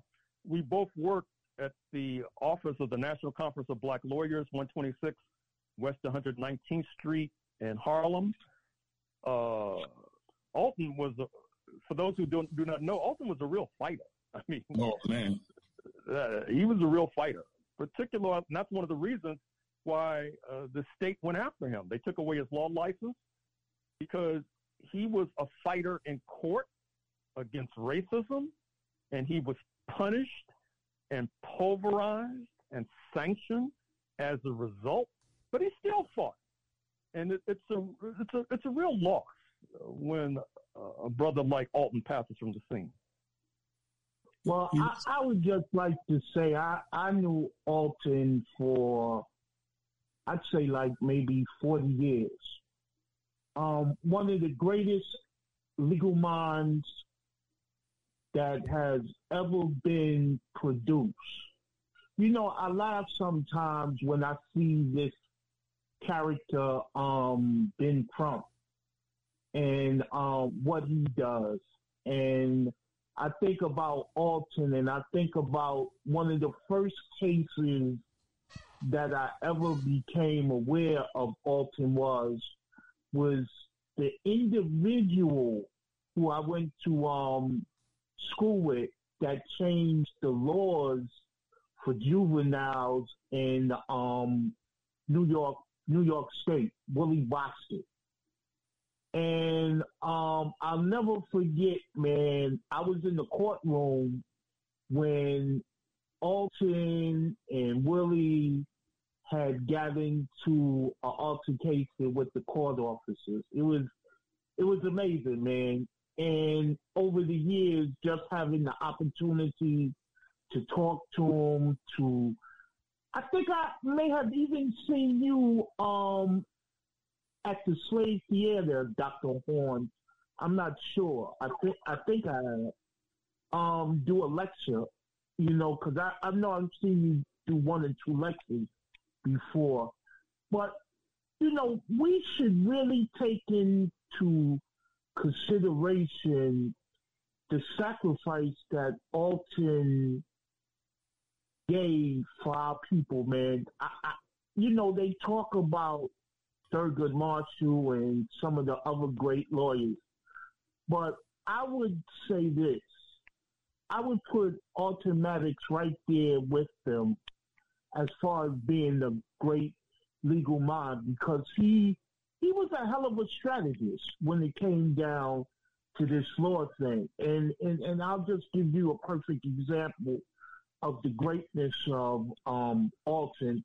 You know, they always talk about the Central Park Five, but there was other youth that was involved in that also that they really don't talk about. Well, one of those youth, Alton was their attorney. And Alton from the beginning knew that this was a setup. And he told the other attorneys in the case, look, we need to call for a, an immediate trial to take this to immediate trial. Well, unfortunately, none of those attorneys listened to Alton. Alton was the only one who requested an immediate trial. And do you know the youth that he represented was one that was not convicted? All because the strategy of an immediate trial, because Alton knew it was a setup. And by him calling for that immediate trial, he did not allow them to do to that child what the other attorneys did to them five young men. So when hmm. you think about Maddox, and I hope some of my people out there know and understand who Alton was. He was one of the greatest African legal minds there ever was. But, you know, really, I, I had wanted to ask you a, a question, Dr. Horne. You know, I've listened to you for for years. I agree with most of what you say. But my question at this time, with all of the studies that you've done, all of the writing which you've done, all of the analysis that you put forward, what is the position of black people in this country at this time? Because I feel white people are using their use for us. We have no institution. We have nothing in place to when white folks make that commitment that they want nothing more to do with us. Will we be able to survive? Well, it's a good question. I mean, I, I think that the answer is unclear, but I think that there are certain institutions, admittedly, these institutions are vulnerable. I think of our institutions of higher education, for example. I have a book coming out on Washington, D.C. in a few days. And needless to say, Howard University plays a preeminent role in this book. Eh, I'm reading another book right now on Atlanta, on Black Atlanta. You can't talk about Black Atlanta without talking about Morehouse and Spelman, the Atlanta University Center, et cetera. So there are some substantial black institutions, but you are correct to raise alarm bells about our future, not only because of the specter of war, which is always looming in a country like this, which can not only mean our destruction, but the destruction of the planet. but also because we were brought here because of our labor. And what's happening now with the scientific and technological revolution and the development of chat GPT and artificial intelligence, et cetera, is our labor is becoming increasingly superfluous. And that's not even talking about the ultimate impact of the internet. I mean, for example, there was an article in the Wall Street Journal a few days ago on the work from home phenomenon. You know that with the uh, pandemic, uh, many people began to work from home mm-hmm. uh, using the internet, and then bosses are coming to the conclusion that wait a minute, if I'm paying you to sit at home before your screen, I could pay a worker in India or the Philippines to sit in their home with the internet and work at their screen and pay them a quarter less than I'm paying for you. And so those of us who work, who sell our labor for a wage, and I, include myself in that category, uh, we have some real challenges going forward. And given the nature of, of white supremacy and given the fact that black people uh, tend to be seen as the ultimate uh, outlaw and the ultimate enemy of the state, uh, this puts us in even more jeopardy. But what I've been counseling, uh, you know, uh, you said you've been listening to some of my lectures. Well, you know that I always stress seeking international allies, seeking allies outside the United States, just like we in slavery we sought allies in Haiti, and in the 20th century we sought allies also outside of the United States. Well, you know, you know, I definitely know that's what you what you talk about, and that's what I preach. I I always tell the young kids that I deal with to learn as many basics of other languages. Always look to other places. Always get a skill that will allow you to go other places and be able to integrate into that society. But, you know, let me just say this. I mean, you were talking about Atlanta, you were talking about these black colleges. But when you put it into its most honest context, those places can't take up or place black people in a position of survival because they don't have the capacity to employ black people. I don't even know, in all honesty, if we have a company in this country that's black owned that could hire a thousand black people at one time. So, you know, black colleges, to be honest, are not producing the thought leaders that they should be because they're training them to serve white folks. They're not training them to serve African people. So, I mean, you know, to be honest with you, Dr. Horne, I think men like yourself are going to have to call other men like yourself, and we're going to have to change the way that we think and how we're gonna move forward as a people. Because to be honest with you, your Divine Nine, your sororities, and your fraternities are basically black jokes. They're not producing anything of substance and honest, valuable. They're not coming together to build institutions. They're not doing the necessary things to help with the survival of black people if white people ever say the hell with you. Because remember, and this is my last point, there's people here that's already in the position to replace us. They have community. They have businesses. They're collectively as one when it comes down to their survival. And lastly, they have probably the most important thing a relationship with from which they come from. Thank you, Dr. Horne. Thanks for your contribution, brother. Peace. he, he, uh, that last sentence he raised a good, a good, uh, a heck of a point. Uh, Dr. Horne, um, coming up on the uh, two hours, and I know we we, uh, we kind of held you over, but uh, you still got a few minutes to stay with us. Yeah, sure. Go ahead. Good, Dr. Horne.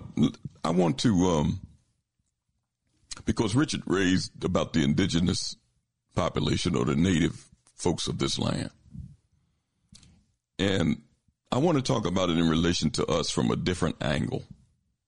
And then I'm going to play a clip that I want your insight on because there's a couple of things said in this particular clip that, that trouble me.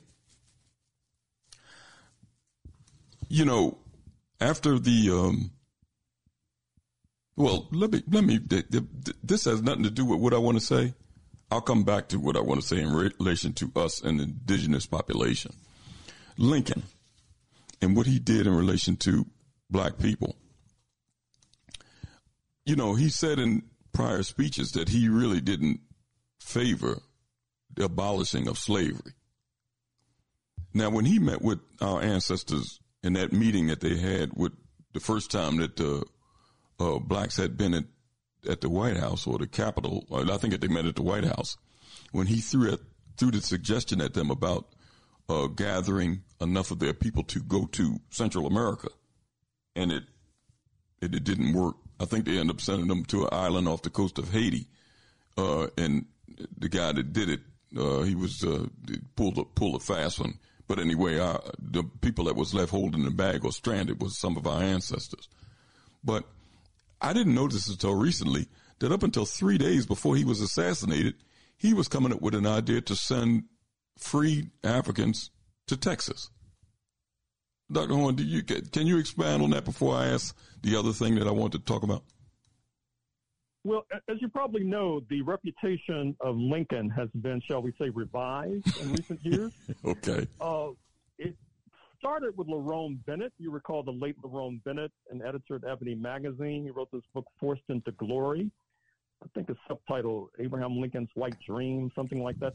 And he goes into all of the attempts by Lincoln when he was president to get rid of the black population of North America. Okay. I, have written about this too. Okay. Uh, in my book on Brazil, I talk about how he was negotiating with the Brazilians to ship us there. Uh, he was negotiating with uh, Ecuadorians to send us there. We barely escaped being shipped into the Caribbean. Uh, you, you, talked about this this journey that some of our folks took to this uh, island off the coast of Haiti, for example. He was negotiating with the Dominican Republic, which, as you know, shares the island of Hispaniola uh, with uh, Haiti. And historically, in the United States, uh, going back to Jefferson, the idea had been to ship black people west of the Mississippi River. This is before the United States took over west of the Mississippi River.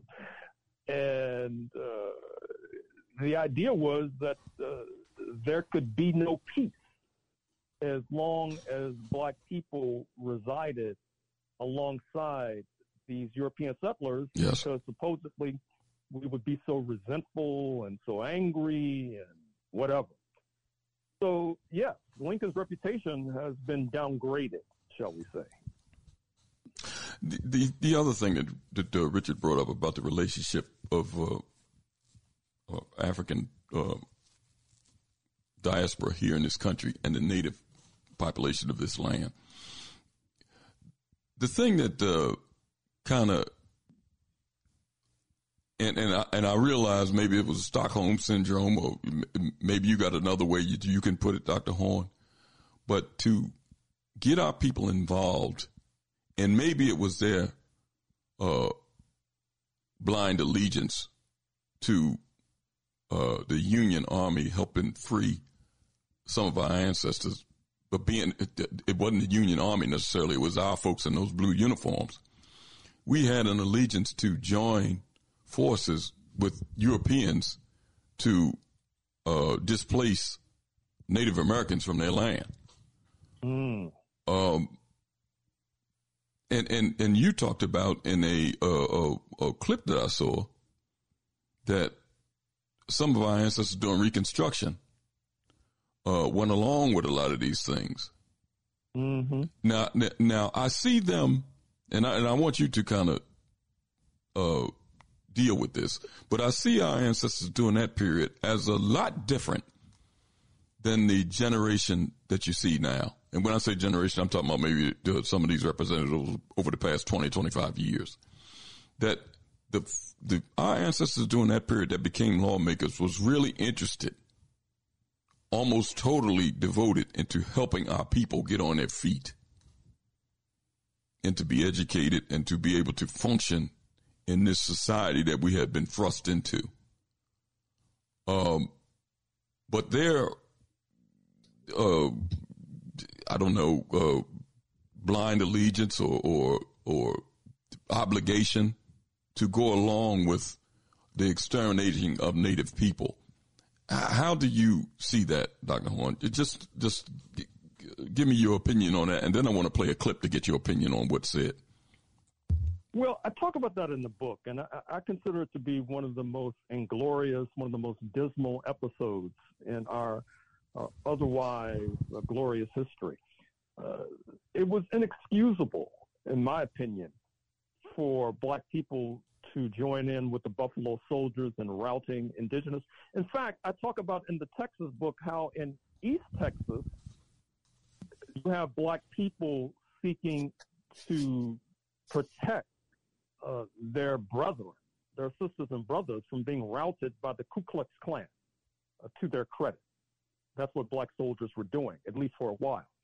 And then in West Texas, you had black soldiers who were routing the indigenous population. And I think that that was a blunder. Uh, that was a mistake. I think we need to own up to it. I think that we should have a, some sort of collective apology uh, to those indigenous people who fell victim to the rampaging of the so-called Buffalo Soldiers. And as I said, I, I don't think ultimately was in our interest. I want to play this clip, and it's uh, it was during uh, a forum that they had at the UN in re- reference to uh, racism. Um, Linda Thomas Greenfield is speaking, and I, I just want you, I want your opinion on something that she said. It's about a four minute clip, and it's a couple of things in there that kind of troubled me. And it troubled me because these people are in a position where they can help our people and they're supposed to know certain things. I mean, I'm not saying that everybody in those positions are smart, but they're supposed to be able to uh, to navigate uh, dealing with uh, other folks, uh, to use language in the proper fashion. But sometimes I notice that they use language to try to mask things that's going on. Just I just want to play this clip to get the you and Richard's opinion on uh, something that she said here during this. Uh, oh boy, hold it. I just had it. Uh, International Day of uh, of Elimination of Racism that they held in March of 2021 at the UN. This is uh, Linda uh, Thomas Greenfield. If I can get this thing queued, here it is.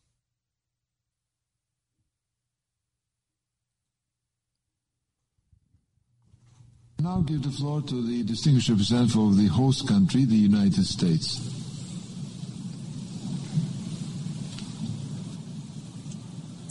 Thank you, Mr. President. Thank you for convening us to commemorate this important day. And I thank the Secretary General, Madam High Commissioner, and Dr. Awele for your leadership in pressing us all to do more toward the elimination of racial discrimination wherever and by whomever. I grew up in the segregated South. I was bused to a segregated school, and on weekends, the Ku Klux Klan burned crosses on lawns in our neighborhood.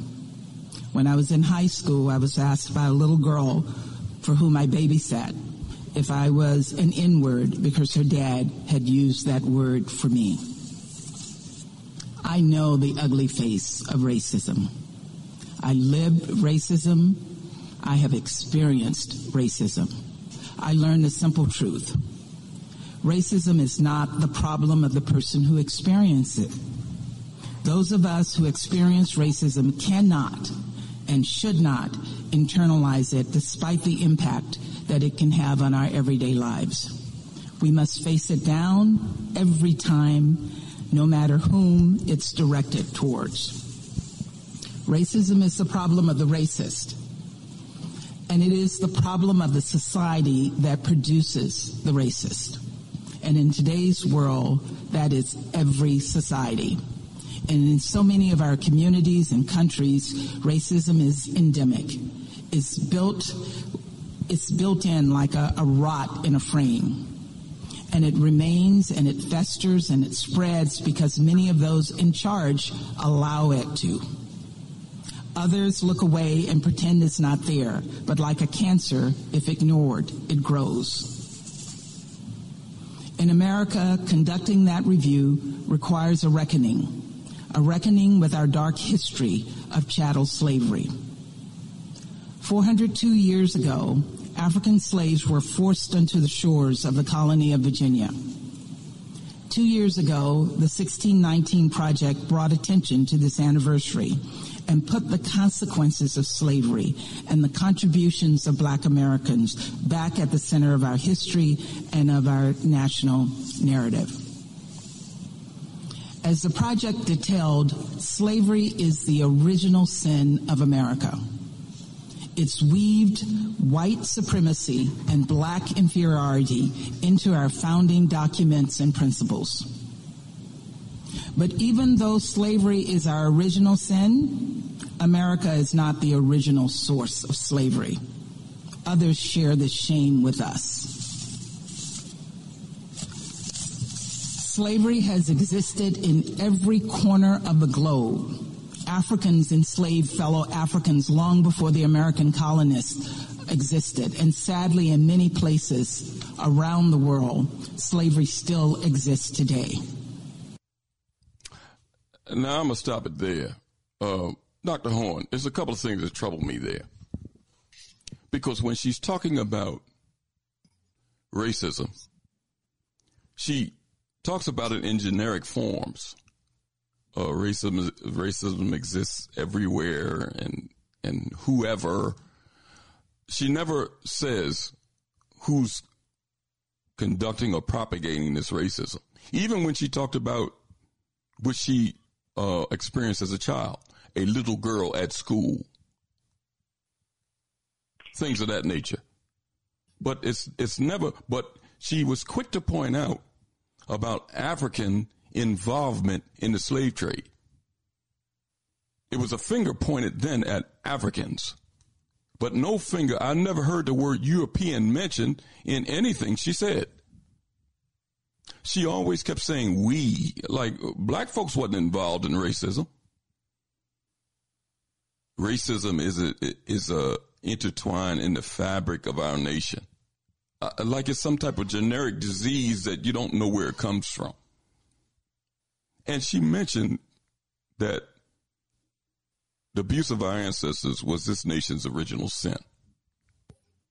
That's that that's not true in my estimation.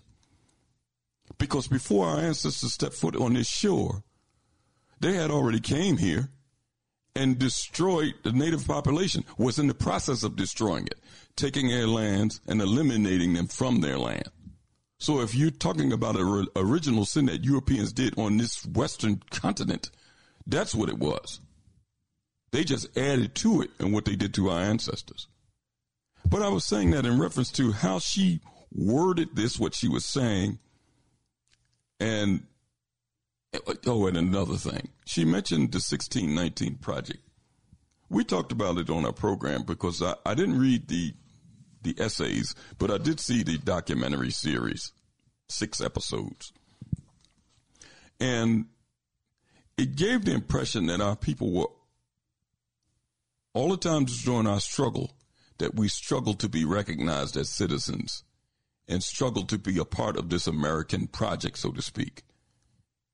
The rebellion part of it was never mentioned. It was never stressed. And I think that you do uh, ancestors a disservice when you don't talk synonymously about us being here and synonymously with the rebellion of our ancestors. But I, I just wanted your opinion in reference to what she said, Dr. Horne, because a lot of things she said did trouble me there. Well, it was obviously problematic. Uh, I, I, have objected to that original sin concept uh, on t- occasions too numerous to mention because, as you correctly suggest, it basically avoids and evades the question of indigenous genocide and dispossession. I mean, it, it's, it's quite remarkable how that sleight of hand takes place. Once again, we're back to Times Square and the, the old shell game. uh, the other point that I would mention is that she was seeking to dilute and disperse responsibility of the United States for racism by saying everybody is racist. Yes. You know, and therefore, why are you looking at the United States? Everybody's racist. You know, that's uh, another kind of shell game. And then, with regard to slavery, uh, she's playing upon the ignorance, I assume, of the audience, because slavery was, and to a degree is, a socioeconomic formation, not unlike feudalism, capitalism, socialism. And so virtually every group on planet Earth at some point has gone through slavery. But what she fails to mention is the pernicious nature of slavery in the United States of America, chattel slavery, uh, treated like furniture. I mean, for example, um, you may recall the Saudi ambassador to the United Nations during the George W. Bush years, uh, Prince Bandar, uh, a melanin rich man, and also quite rich. Uh, his private plane was painted the colors of his favorite football team, the Dallas Cowboys, silver and blue.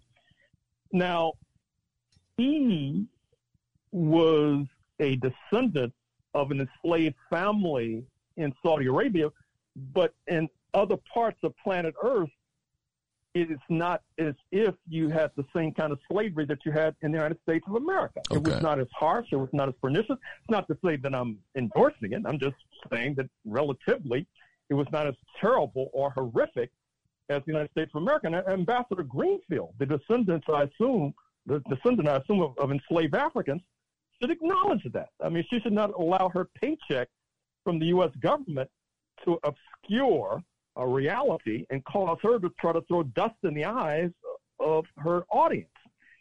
And also, uh, I agree with you with regard to this idea that black people in the United States historically have sought to be included in the U.S. project. Uh, this and this this will sort of conclude where we began. At, at one point, uh, perhaps your offspring or the offspring of your offspring will do a study that will show that there are black people who have roots in the United States all over planet Earth because we have historically tried to flee this country as opposed to try to be included in this country. And when your offspring or the offspring of your offspring does that study, perhaps we can then dispense with this idea that we have always strived to be included in the U.S. project. Let's go to 602. 602? Yes, uh, uh, Brother Elias and Brother Richard, good evening. And good evening to the doctor, the good doctor, Dr. Hahn. You know, uh, I would like to ask the doctor a question. Uh, and it's related to current events, and it may not be related to the topic what you're really talking about.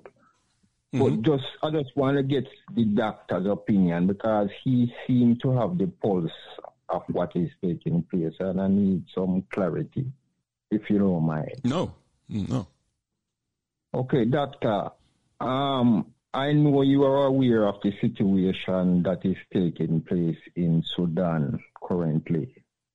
And um, you, you, uh, one more thing I want to put in context, you know, Sudan produces uh, uh, 60 to 70 percent of the world's gum arabic, an emulsifier that is used in the soda, the soft drink industry, and in the pharmaceutical industry. It's a very needed uh, product, but it comes out of Sudan, 60 to 70 percent of the world's supply.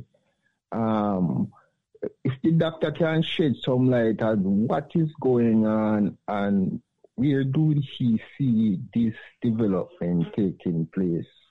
And I'll just hang up and um, listen to the doctor's response. What, what, what, uh, stay, stay with us a second. Go ahead. Uh, all right. All right. All right. Go ahead, Dr. Well, point number one is that uh, I've been giving many talks in Sudan lately. Uh, on some of them can be found on the Activist News Network, which is a YouTube site. Secondly, this is in part due to the fact that, as noted, I used to be uh, in the law field, and during that time, I was invited by the Union of Arab Jurists to come to Sudan, to go to Sudan to try to get involved in a, a mediation process of a previous civil war. Obviously, my efforts uh, did not succeed since Sudan is now on the brink of another civil war. But the, the war that's unfolding right now has to do with the split in the military uh, between the regular forces and a branch called the Rapid Support Forces who have been accused of being involved in human rights violations in the Darfur region of Sudan, a sprawling region of Sudan, which is larger in territory than Spain, for example. Sudan, in addition to the emulsifier that you mentioned, also is a source of gold. And there are credible stories about members of the armed forces smuggling gold out of uh, Sudan. Recall that for millennia, uh, Egypt, the neighbor to the north, was dominant in Sudan. We could do another three hours on, on that narrative. But in Egypt, as you probably know, the military plays a huge role in the economy. It would be as if uh, U.S. military officers were in control of Apple and Microsoft and Fox News, and General Motors, etc. And their brethren in Sudan were seeking to evolve in a similar fashion. The and, and then when you have uh, that much wealth involved, oftentimes it leads to conflict. Hence the conflict between the rapid support forces and the regular military. And then there are the outside forces. I mentioned Egypt. Egypt is supporting the regular military. The Gulf Arabs, uh, the United Arab Emirates, the Saudis tend to be in support of the rapid support forces. The latter has been very helpful to the Gulf Arabs in terms of the conflict that the Saudis ignited in Yemen, just across the Red Sea. So I can go on in this vein. I mean, I, as I said, I've, I've, done a number of uh, talks about Sudan because of my experiences there and because of my affection for the place. Although I, I will mention one more point before I, I, pass the mic back, and that is that Sudan used to be the largest country by territory uh, on the continent of Africa. But you may recall that about a decade or so ago, you had the secession of South Sudan from the larger Sudan, not least because South Sudan is awash in oil. And uh, interestingly enough, the then U.S. president, speaking of George W. Bush, was instrumental uh, in that process and in a kind of homage to Mr. Bush to this very day. Many of the leaders of South Sudan are rarely photographed without their Texas cowboy hats on, which is uh, quite interesting. uh, brother, uh, another one, or, or, that that's good yeah, enough? Yes, yeah, no, no. Hold on. When when when he mentioned, um, the doctor mentioned Egypt. No, the the the, the funny thing are the we know that America supports Egypt. You know, America gives the Egyptian government ten million dollars each year, you know, to support that military regime there. And there is also another general in eastern Libya, this General Haftar. Mm-hmm. Now, these two guys are friends, you know. Haftar and Sisi, they are aligned together. But in the war that's taking place in Sudan, you find that Haftar is supporting the RSF and Egypt is supporting the military. Mm-hmm. See, mm-hmm. so you have to want to know so what is going on. What is go- really going on here? These two guys supposed to be allies. Libya and, and Egypt supposed to be allies. But one side supporting the rapid forces and another side supporting Egypt, um, supporting the Egyptian, I mean, the, the, the Egypt supporting the Sudanese army. And the people are saying, no, they don't want none of these guys. They say they don't want uh, the, the, the general and they don't want that guy in the RSF because they're saying they're destroying the country. So, you know, it's just spinning. Well, you know what? This had to happen, do you know? This had to happen because there is no way to dislodge because there are certain elements within the Egyptian army, like the Muslim Brotherhood, that they don't want to get out. So I guess the people say, look, let this guy fight this guy, and then you know we see what happen, and then after they, you know, we see what happen. But it's just a tragic situation. But you know, the way I was looking at it, it had to happen. It, it, it, there's no way they could have prevented it. you know, so anyway, doctor, thank you for your response. I appreciate it. I'll mute my phone and continue listening. Thank you for your contribution. No problem.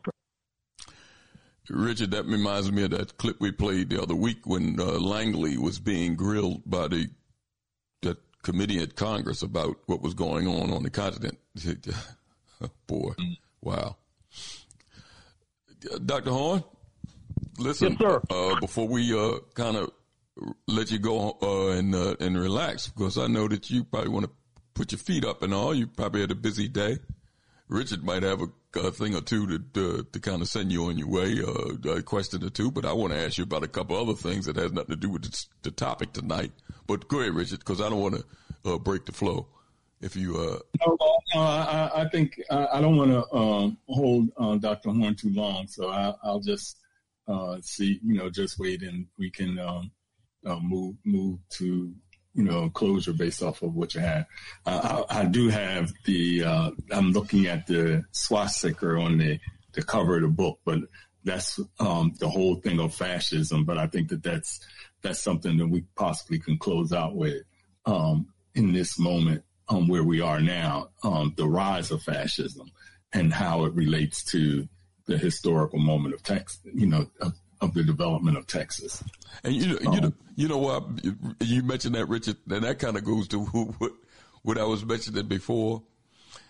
You know, when our people see some of these things and don't use a historical perspective, like uh, Dr. Horne is talking about, then you see them as far as being incidents in time that you don't relate to other things.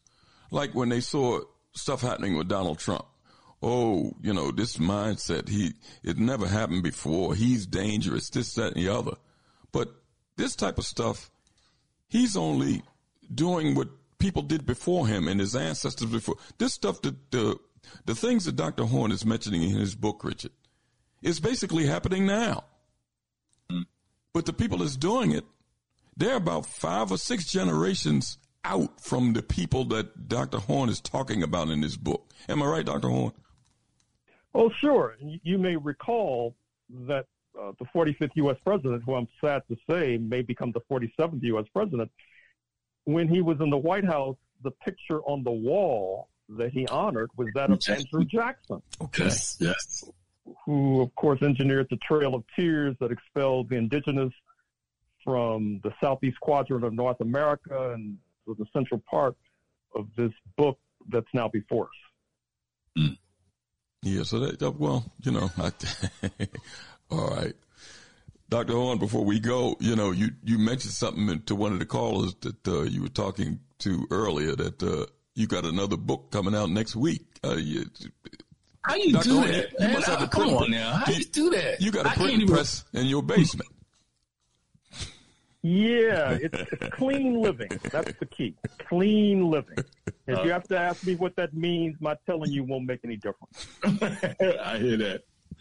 well, we appreciate the work. I know that. Um, uh, a, a lot of us do, and and and the analysis. And as we hear, as I hear more and more of your, you know, in your life of, of the experience that you've had being a part of these historical developments, it, it just, um, you know, it, it also requires, you know, acknowledging um, not only that you produce works like this and and drop the seeds for us to pick up on our uh, our children or our grandchildren so they can further it as discoveries are made, but that you're you're you're recognizing that it's important for us to to pick up these seeds and to do that interpretation um, because it's not just about history for history's sake, as I said, and the work you do is not just about history for history's sake. It's um, you know the strategic part in that in that that is included in that. Uh, I appreciate that. Right on. Uh, uh, Dr. Horne, uh, we won't uh, go through so uh, long of a period to get you back on. We'll try to do this a little more regular because your your books come out, and you know, I, been I had been meaning to get you on to uh, to talk about my uh, one of my first loves, that the boxing book that you wrote. But uh, Oh, right on. we gonna Oh, get sure. you. We'll get you back on. One of the uh, because I got some of the other contacts, but one of the emails contacts bounced back. But uh, just as long as I can reach you, it ain't no problem. And Yeah, uh, I'm not underground yet. and before you before you go, I see that they uh um they got a, a movie coming out about uh one of your fellow statesmen, uh, former heavyweight champion. is coming out in a couple of days. You mean George Foreman? Yeah. Yeah, uh, it would be interesting to see how he's treated. I, I do. Uh, he got my cure. It's got. Listen, uh, what's his name? Um, what? Uh, boy, I forgot the actor's name. Is in it. Um. Oh boy, it, it, Richard, I know you don't know because you probably ain't seen the, the previews, but it, it should be interesting. I'm kind of anxious to see it. And then you, you saw what happened with Gervonta Davis last. Uh, That's what I was getting ready to right? say. You saw you saw the fight. I didn't see. it. I read about it though. okay. Oh boy, that he's something else. That that, that Gervonta Davis, he's something else. The face of boxing, as he calls himself. All right. Yeah, well, we'll look to have you back on at another time. It was good to have you with us, and I'm looking forward to the next time you're with us. Right on. Good luck to you. All right. We're going And thank you, Dr. We're going to take a brief break, Thank you. and we'll be right back.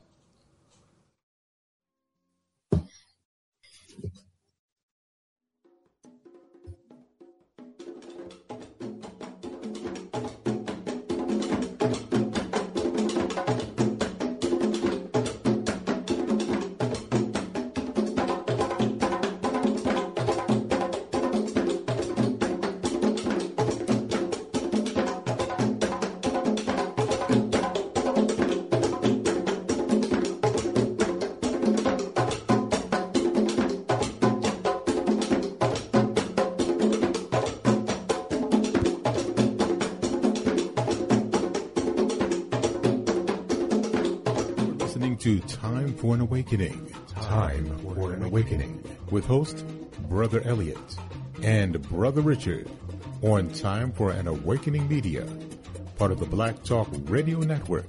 For podcasting or live program scheduling, hit them up at timeforanawakening at gmail.com.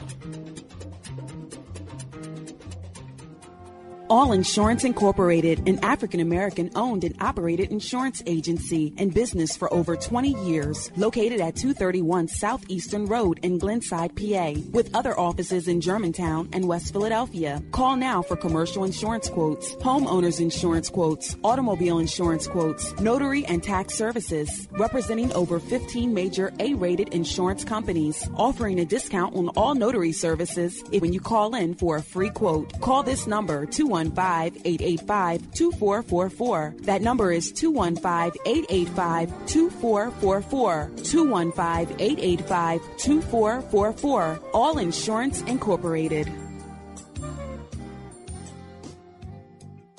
Before your roof becomes unruly, call Dooley. Dooley Brothers, specializing in shingle, rubber roofs, gutters, downspouts, and vinyl sidings. Call for your free estimate today. 215-224-3882. That's 215-224-3882. Dooley Brothers Roofing, the roofing experts you can trust. That number again, 215-224-3882. 215-224-3882. Before your roof becomes unruly, call Dooley. RG Electrical Inspections provides electrical inspections for realtors, licensed electricians, and homeowners. Licensed and insured underwriter, serving Philadelphia and surrounding area. Call today, 484-268-9837.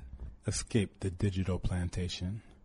abibitumi.com, abibitumi.tv, abibitumitv.com, abibitumi.store are here for you. You are ready to be free of non African social media. Don't run from danger, run to safety. Abibitumi.com is here for you. You are ready to be free of digital plantations to control your own products. Abibitumi.store is here for you. A B I B I T U M I. Black Power. A B I B I T U M I. The only word you need to know to join your global You black family, to join your interconnected You black communities. Escape the digital plantation now. Abibitumi.com, abibitumi.tv, abibitumitv.com, abibitumi.store. We are here for you. Escape the digital plantation.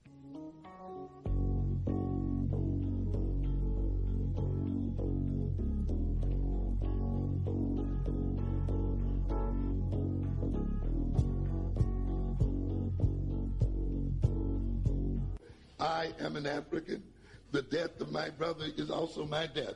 Let me put this question to you again, because many foolish black middle classes and many foolish people who are eating well think that they can sit in America and watch this country destroy the African continents and watch this country destroy African Caribbeans and watch this country destroy Africans in Central and South America and think that these same people who destroy Africans abroad will not be the same people who will destroy them in America.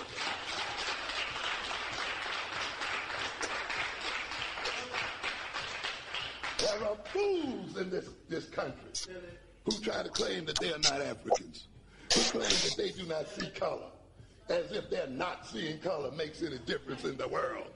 Simply because you don't see color doesn't mean somebody does not see you as color. And that's the issue. And you think then that you can sit in this country while this same nation and these same people that you sleep with and marry and love and so forth can go out and destroy African people and not think those people do not see you as African. Even though you choose not to see yourself as African, you'd better think again. You're out of your minds and you're headed for death. You must understand that. Hide behind it. I'm an American. Ladies and gentlemen, the death and destruction of black people will follow those kind of abstractions.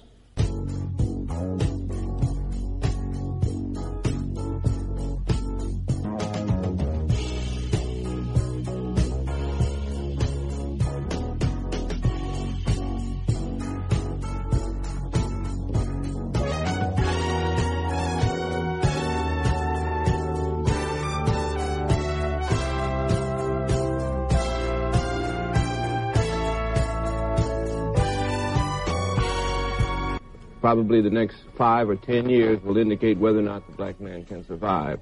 Our struggle for survival is a very real struggle, and the white man has prepared genocide for black people. Unemployment, the black man is no longer necessary. Unemployment is going to be a, a way of life for black people.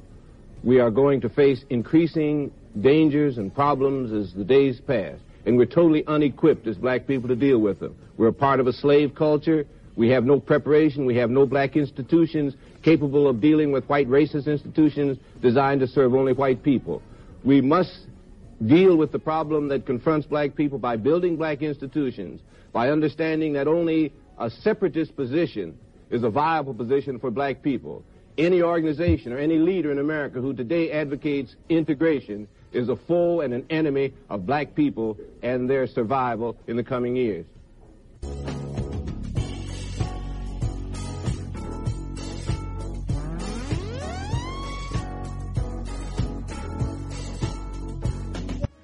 In this crooked game of power politics here in America, the Negro, namely the race problem, integration, civil rights issues, are all nothing but tools used by the whites who call themselves liberals against another group of whites who call themselves conservatives, either to get into power or to retain power.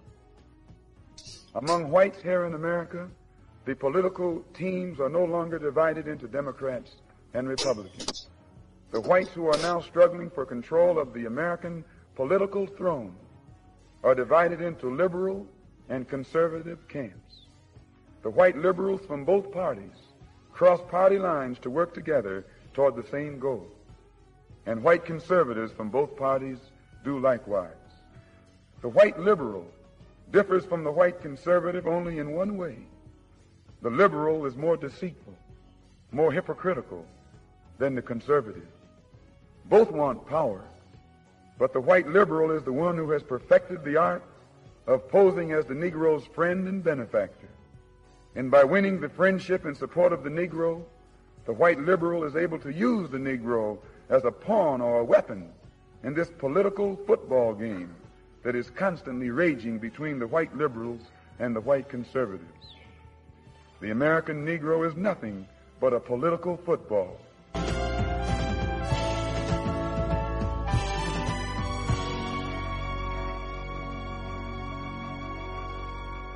You are listening to Time for an Awakening.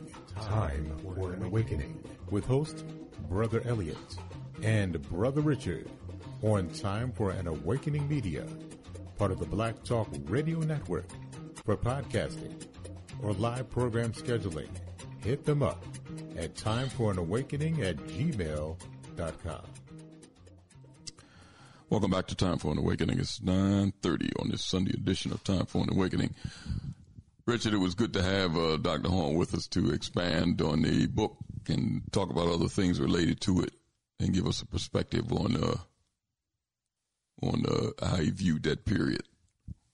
Well, how history yes. viewed that period. Put it that way. How accurate uh, the the accuracy of of uh, of facts view that period instead of the uh, the Aesop's fables or the storybook that a lot of our people understand about those those periods. It's always good to get the accurate information. Yes, it is, and and I'm and I'm also glad to see that you know, um, and I want to you know give that shout out again um, to the clubhouse um, audience for you know tuning in and and being a part of you know because Elliot they I have to say they helped me um, you know and read you know reading and keeping up and even just helping me frame to be able to engage with Dr. Horne because you could see based off his experience and his age um, that he's been involved. He's not just an academic, you know, what they call them uh, activist academics. Um, and, and, it's one thing that I noticed about the, the academics that do have law background. They have a different set of, of tools to make their analysis from. And you definitely can see it in this particular work. Um, because it's very detailed. And I know some people would say, well, you know, you can go through, you know, like in the questionings to go through the text, but I think it's something that we have to read. And the thing, the beauty of his work is that he did other texts that give you the interrelatedness of that period. So when you talk about Cuba, when you talk about Brazil, when you talk about South Africa, when you talk about the British or the French, um, he's already pulled those together in other texts so that we have a, a body of a historical narrative but what's most important that African people being there uh, is positioned in relationship to how the state and how the power dynamics in relationship to African people, how African people responded, how the state responded, he called Washington, and our relationship to each other in the moment in order to deal with the circumstances we're in. So I'm I'm really helpful. I'm really thankful for, you know, um, his work. And I hope that others, you know, keep the dialogue going because it'll be helpful, um, you know, as we move from one generation to the next. And you know, the the, the thing that kind of that I wasn't really aware of is that dynamic of um, of uh, the the level of uh, involvement as far as the trade that Texas, as a independent republic, had in relation to our ancestors. Right.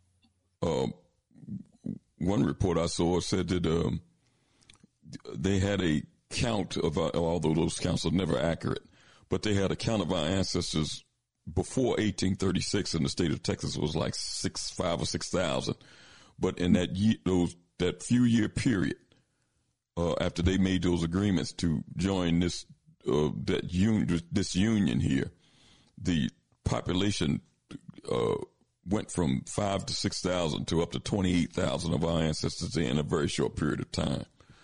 So they were they were doing big business, according mm-hmm. to Dr. Horne, in other countries, uh, Cuba.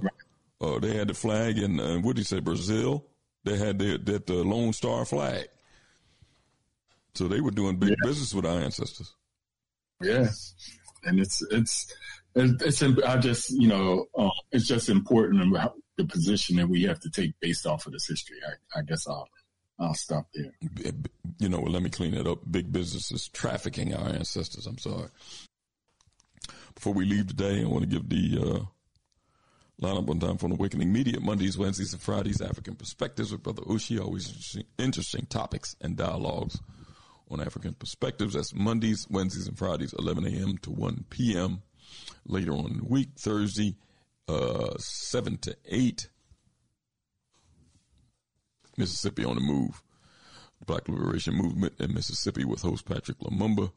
Friday, Time for Awakening is back from 10, from 8 until, and on Saturday from 7 to 9, the Elders of Sankofa with Dr. Janine James as host. I want to thank everybody for listening to the program this evening. Lively discussion as always, and we'll be back on Friday, Lord willing, to continue on this path towards an awakening. Peace.